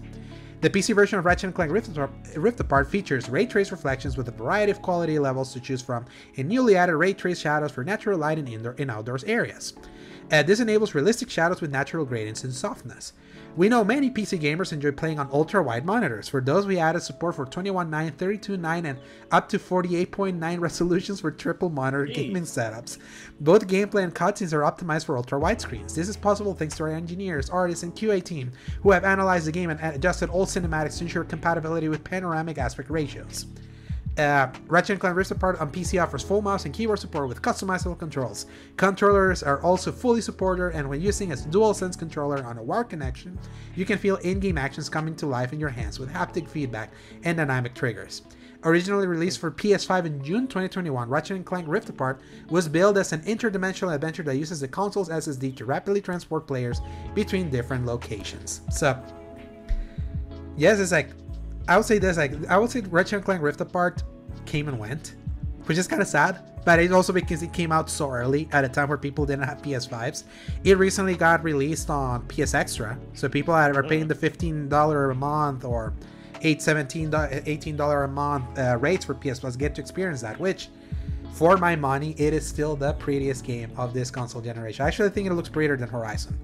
Oh man, I think you're crazy, but not by much. I Yeah. think you're just slightly crazy. But yeah, I think it's like I think it's up there for contention for Yeah, I, I, I feel just I, I feel like the art direction is just even more impressive because it's sci-fi. There's just something like even more like cool looking about it. Obviously, Horizon is better looking in a more realistic way, even though it has its sci-fi trappings with the robots and all of that. But it's like there's Hmm. just something very picture uh, Pixar quality about the about Ratchet and. Clank. So that's why to It's me it's like that's like the most gorgeous game, and that fact that it came from Insomniac also again they putting it's like they're putting the they're putting the work, and I feel this is gonna breathe new life into this game that. Um, again like i know that you you didn't hear about this like when these when that game launched it was called like one of insomniac's quote-unquote buggier games but it not like widespread for it to be a problem actually returnal was a bigger problem for many yeah, I've heard Yeah, about yeah. Returnal's problems, but yeah, yeah. like it, again lord cognito he he was he, literally because that game had no saving and he got far away and the, the, his console crashed he said he wanted to like punt punt Yeah. the console when that happened so it's like again covid like it was like that covid like pandemic work from home like adapting and they didn't have like the polish for it and now it's really polished and i'll say also this with this one is like this is a game i definitely want to give another go because i didn't quite love it but i also had this problem i replayed all the ratchet and clanks before it I oh, before- man, yeah oversaturated. yeah, I, Oh. I, so, so I oversaturated, and, and I think you remember when you mentioned that uh, you're wondering why a game like this didn't get like the flowers with like what it does with technology and all of that, because at its core it was still a Ratchet and Clank game. So there's so many Yeah, people. I are- it's- I it- that. understand? Yeah, so so that's like Come on, I, yeah, but it's like this game deserved. I feel if it had to come later when more people had the console widely available. They would see like th- this game. I f- I feel flexes the SSD in such a way, which actually um, there were some details that came from this for Spider-Man 2 today, Mm-hmm. it from like Eurogamer and Washington Post and all that. How say that the the way they did the technology for the portal rifting and moving through the through things, it's what they're basing the speedness of how you move through, through the world in Spider-Man now. Kind of like what we saw with that demo when they when, when they're like gliding Yeah. around, gliding around all that. So it's like it's coming from this. So man, it's like Insomniac. They're really. Uh, do you ever see that image of like Spider-Man like holding the debris? That's Yeah. Insomniac right now with the PS5. They put so much, and a lot of it has been quality. Like Oh yeah, for sure. They put Like- out everything. A- anything and everything they put out is absolute quality. Um, Mhm. yeah, it, this is exciting for for PC fans to get a hold of Ratchet and Clank Rift Apart, which I I consider one of the I would probably say top ten games of the PS5's life cycle right now. Mhm. But um, you know, in like, the in the few that are there, but yeah, yeah, Yeah. for sure, for sure. But like, yeah, and it, and the fact that it's going to be accessible in so many different ways, all the Yeah. Nvidias, all the like ray tracings, all the the monitors and everything like that. You can play this on a Microsoft Zune and everything like that. You know, like be you know, so. I'm, I'm actually really curious though because if Sony made a big deal before this that the PS5's custom built SSD is what made this game possible. Now it's releasing on a, at, at, at a in a platform in Steam and uh, the PC that Oh. has like all different million different permutations. I'm really curious to see how it works and how Oh. true it is. Uh, I- the to give you a little sneak peek, like I upgraded my um my hard drive with a SD hard drive, and the Ratchet and Clank is what I played it from. So it's like that my so that kind of gives you a little Mm-hmm. indication on like you can play this outside of like that PS5 Yeah. super, super. so again, it was just drive. like mark. It was just marketing. It was. Yes. It really was. so, so, so- but hey, this game deserves more players. It absolutely does. So I'm glad that It it's does. already. It's I'm glad that it's now. Uh, it was weirdly one of the last games like Horizon Forbidden was got to PS Extra before this, and this was older. So this was weird that they took them so long to put that in that subscription. But I'm glad it's there. More people need to play this. I can't wait to play it again. fresher. Like instead of like a, my sixth Ratchet and Clank after I did the trilogy on PS3 and the other ones from PS2. Yeah, I didn't have my PS5 at the time, so I needed to. I was trying to hit the hunger, but that's a problem with playing so many games from that franchise before. There's danger of burning up. You you are the type of gamer, man, that goes and eats a whole bunch of pizza before you go to a pizza buffet. Yeah. Like it happens. And Paul made fun of me for that. It's like that. It's like Mhm. I just love. I just love replaying. It's like I just. I, I'm very Yeah. nostal- I'm a very nostalgic person. So I love, especially if the games are short. If the games are long, no way, no way. Like Nah, man. And you need, Ratchet to, you and need to be yeah. a cutscene person. Like, Yeah. just watch some cutscenes Yeah. as opposed to playing it. Again, it's so know? weird. So I just love like the experience of playing it.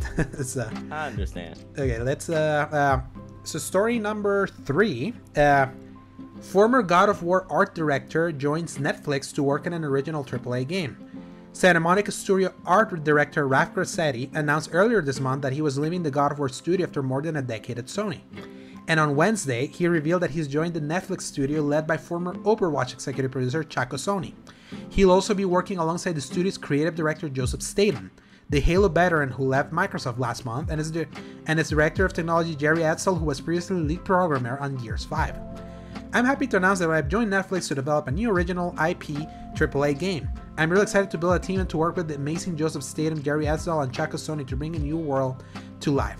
Netflix said in March that it was planning to release another 40 games in 2023, taking its offerings to 95 by the end of the year. Obviously, a bunch of those are tiny games that are like Yeah, they're gonna the be service. like yeah the company, well. yeah, the company which began offering Netflix subscribers access to a library of mobile games through the Android and iOS versions of its app in late 2021, also said it had 16 first-party games in development and a further 70 in the works with third-party studios. So obviously a bunch of those bunch of uh, indie stuff, but is the fact that this is actually gonna be a big AAA game with this level of talent, and it's gonna be multi-platform. I'm really curious.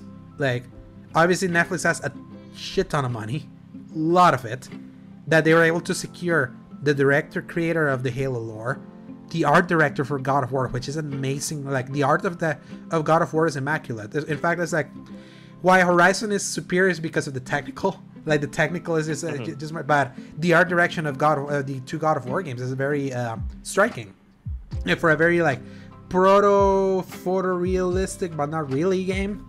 So they got that dude in. I mean, just like if you look at the article, they had the launch trailer where it's just see the the uh, the Sköll and Hati scene. Like, just that art is like that comes from art direction. So it's like they got the art director. I hope it's a banger. I hope this is not Stadia. Like this is not the Stadia energy of like poaching a bunch of talent with a lot of money and then nothing comes out of it. So No, no, I think they're already doing that. Like to me, Stadia was like uh to a la carte as Mhm. as well as like and and like Netflix is already like banging out a lot of really good um Mhm. really good games like Moonlighter. I love Moonlighter. I think it's one of like one of my favorite Zelda like games, like Mhm. old school retro like Zelda like games. Um, Immortality, which was you know a nominee for Game of the Year, like uh, that was from them. That's where it came Yeah. from. Oh, okay. yeah, Immortality is al- uh, also on Netflix Studios. Um, Kentucky Route Zero is also like oh, that I knew. on the service. Yeah, Mhm. and then Into the Breach is another good one. I mean, like they've been uh, they've been um, stuffing that platform uh, like platform as well. Like even by studios that didn't necessarily like make their games natively for that Mhm. platform. Like TMNT Shredder's Revenge is on Netflix right now. I'm That's like, awesome. I love Yeah. that game. I love that game so much. Of They're- it's just so fun. they're that- putting that quality in that service Yeah. right now. And to me, bringing that talent means that they're gonna be putting a banger. Especially if they're gonna pursue trying to do that. I hope they do, because Mhm. as the industry keeps getting more consolidated and all that, like I would hope at least one of these big conglomerates that are not gaming, they do the right, like eventually get it right. Because obviously Amazon hasn't quite get hasn't quite gotten it right. With Luna, Um, yeah. yeah with luna uh, obviously google big swing and a miss because they had good technology but they completely screwed with how they treat they, they pursued the they pursued the business of it so Nvidia Shield is um actually Nvidia Shield is actually getting there. Like Mhm. that one's getting there, and Xbox Cloud Gaming is really good right now. yeah more more more places for, for games to happen so Mhm. and i and i hope that uh that netflix really gives these guys the time the money and like the and and, and basically the care for them to put out an actual banger that it can make them a legit gaming studio as we're as we're seeing the this the industry just continually gets smaller in the in the big AAA sense obviously indies are taking good care of us right now so hoping for the best. You got the talent. Don't be the uh, don't be the initiative and squander that talent because the initiative also had a lot of talent, and they haven't put out a game there over in Xbox. So that yeah. could easily go wrong. So a quick number story number four: Meta Quest 3 announced alongside Quest 2 price cuts. The next gen virtual and mixed reality headset launches this fall. It will launch this fall with prices starting at 499 for a 128GB headset with an additional storage option also planned. MetaQuest 3 features higher resolution, stronger performance, breakthrough meta reality technology, and a slimmer, more comfortable headset.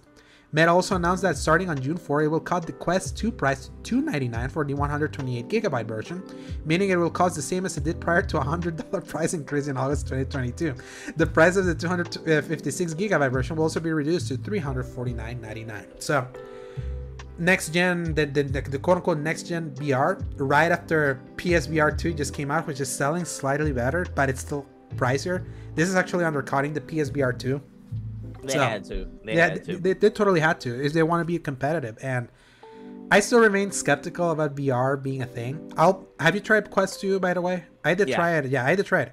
I was actually impressed for like, I was like, oh man, this is actually really good for a wireless, like untethered. Uh, onto their VR unit. That's that's a big strength of the Quest compared to the P, uh, to PSVR. You need the five hundred dollar PS5 to be able to play those games. It doesn't stand on its own, so it's like a thousand dollar dollar investment. So the price seems like it's part of the market, but I'm like glad that the other ones like got cheaper because there's a lot of cool stuff in Quest 2. So you, you know like um I've spoken with a couple of um uh, like VR developers and stuff like that um, mm-hmm. on the single player experience. The episode's coming out pretty soon, but like they mentioned that the hurdle to VR is not necessarily the hardware at all right now. It's just like getting money support right now to actually work on those kind of yeah. things because like you can't it, for as a studio, indie studio, without like a guarantee from mm. a developer or from like a major AAA company, it's like it's a huge risk. You can lose your company on a VR, uh, taking a risk on a VR title. Sony lost studios yeah. to VR. Like they had studios that they closed mm-hmm. that worked on VR early for B- uh, VR one. So it's like it's an unproven market. Unfortunately, it's like, it's like a self fulfilling prophecy. It's like people are not gonna buy this the device if they don't see like a compelling game to make the investment. But then it's like, why would you make a game for the system if you don't think people are gonna? So it's like a it's like a chicken and the egg scenario for that. It is for, for that thing. And to be fair, for Quest because it has Facebook money behind it, it's like it has that, but it's still like many developers uh, like it's still like it feels like a dead end for many developers, and it's that's always felt like the next step for gaming, and it just sucks that it never took off. Or they're still attempting. It's like they're, they're it's like it feels like it's, it's like such a slow grind to make it a thing, but it's like at 299 i feel they, it's, it's at the right price right now especially because the quest 2 is actually really good I spoke was... to a, couple of insiders right now, um, like not right now, but like er- earlier in the year, and they t- basically told me like, hey, the the gateway to VR really taking off in the market is if Amazon Luna or like Amazon Luna or maybe like a Stadia like subscription model comes mm-hmm. to a basically VR platform. Oh, that would be so good because then it would be like it would provide the safety net for like yeah. kind of like the Apple Arcade. Mm-hmm. That that we Apple Arcade thankfully was the only t- place in mobile that started getting cooler games that were not gachas or or, or, or like microtransaction nightmares that were the free to play stuff. It felt like a curated place. They need that. Like like that, VR that's the point. Yeah. yeah. VR totally needs that, and I'm glad now that we got the price. The, the price is right for Quest 2. It can even go cheaper now. Uh, now that the three exists, because then it can provide like a base. So yeah, so yeah. I've always been um, and I don't own one, but I was impressed with what I used. Uh, mm-hmm. this holiday, like where, where I went to stay when I went to Dallas, they had one there. And that's when I first tried. I was like, man, this is actually really cool. It sucks that it's like it, there's nothing much here to for me to compel to pay like the 400 something dollars for it. But yeah, it's like mm-hmm. Quest three. Quest three is now in the out in the market. It's gonna be out soon. Still hoping the best for VR and all those VR devs because I, yeah, I, sure. I, I bet you there's like some untapped creativity that you're just waiting to unleash. Yeah. But they yeah. can't because they know that they it could like sink them. So, final story and a funny one. Uh, by a story by Chris Collins by VGC, uh, Yuki, Yuji Naka could be sentenced to 2.5 years in prison for insider trading. So Yuji Naka is the Sonic the Hedgehog creator, co-creator, so by the way. So Sonic uh, the Hedgehog co-creator Yuji Naka faces a prison sentence of two and a half years and a fine of over 2.1.2 million for his part in an insider trading scheme at Square Enix. Ebima Times reports that at the Tokyo District Court on Thursday, prosecutors demanded that Naka serve a prison term of two years and six months. The prosecutor's office also ordered a fine of 2.5 million and a supplementary penalty of 170 million yen, claiming Naka showed no signs of remorse. his, his defense has requested that the fine be reduced and the sentence be suspended. A final decision is expected to be made on July 7. I would say like he deserves prison for the creation of Sonic, but that would be too harsh uh, because I actually do enjoy a couple Sonic games. I actually stand by, even though he hasn't worked on Sonic in like forever, since like the originals. Uh, Sonic Frontiers is like a legit decent game for a franchise that has been hot garbage for 20. I still stand by that one. That was a fun one.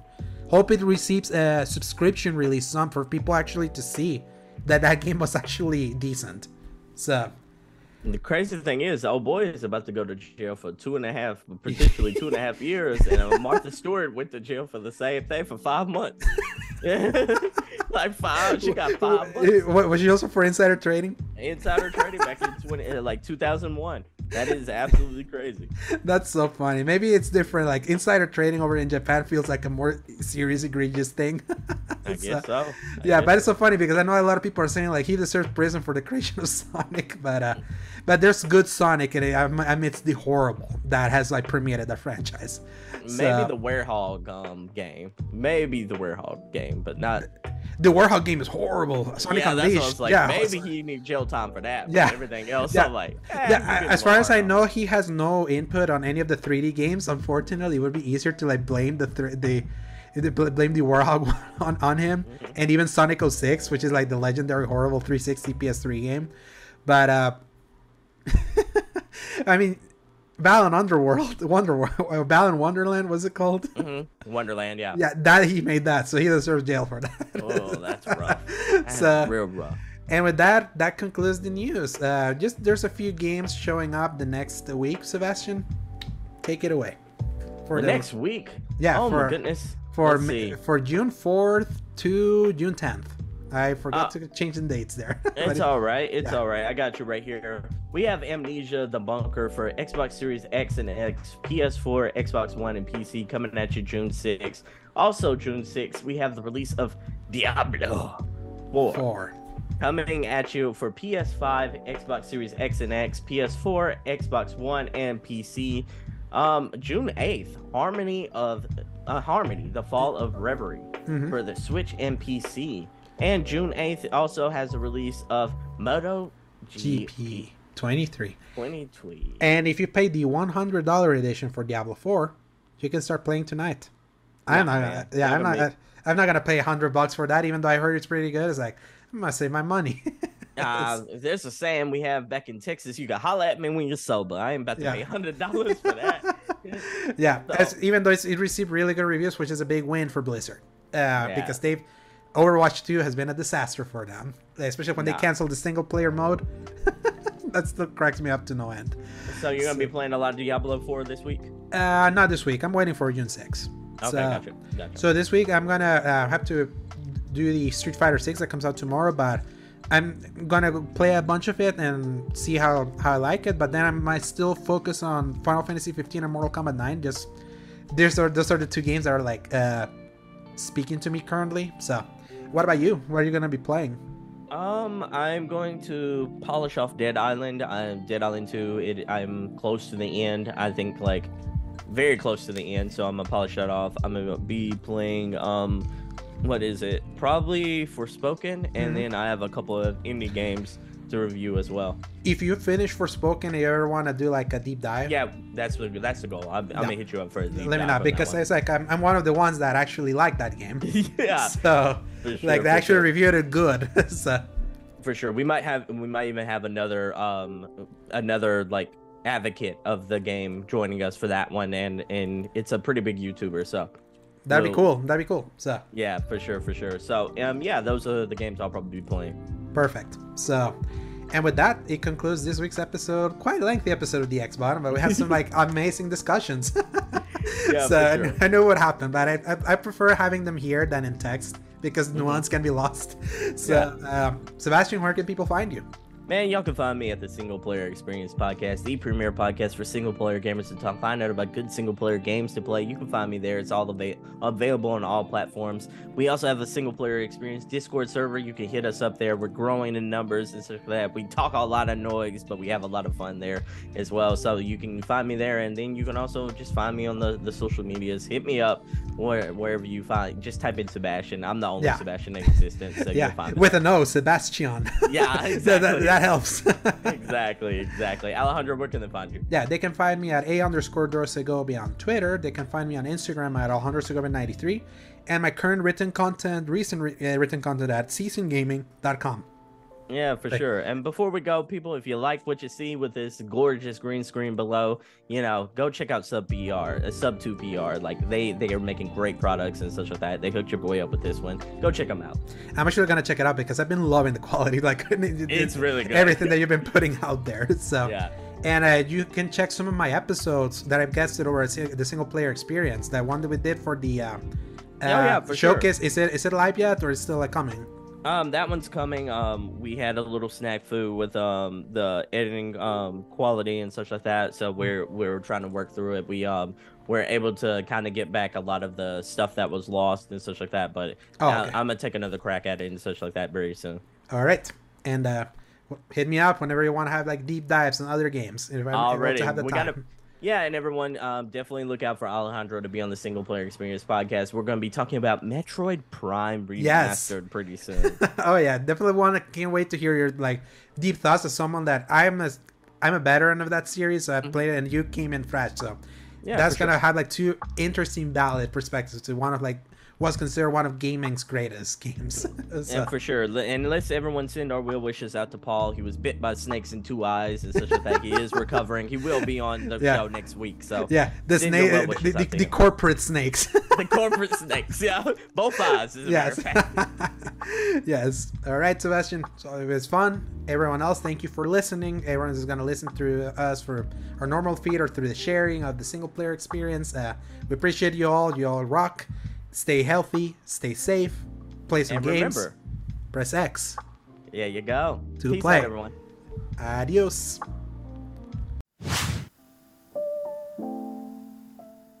So that's it for today's episode. I want to give a special shout out to Alejandro and Paul for having me on the X Button podcast and for letting me cross promote and publish this episode on the Single Player Experience podcast. I also want to let you know about the Single Player Experience Discord server. It's the perfect place for single player gamers to talk about the good single player games they've been playing lately and to get video game recommendations. Think of it kind of like a book club for single player gamers. The link to join will be in the description. Once you're in, feel free to share your video game backlog list, talk about the good games you've been playing, or give your feedback on the show. If you have a game that you think should be recommended or that you think I should talk about, let me know in the Single Player Experience Discord server. I'll see you there. Before we go, I just want to thank you so much for listening to today's episode. Stay safe, stay gaming, and I hope to catch you in the next one.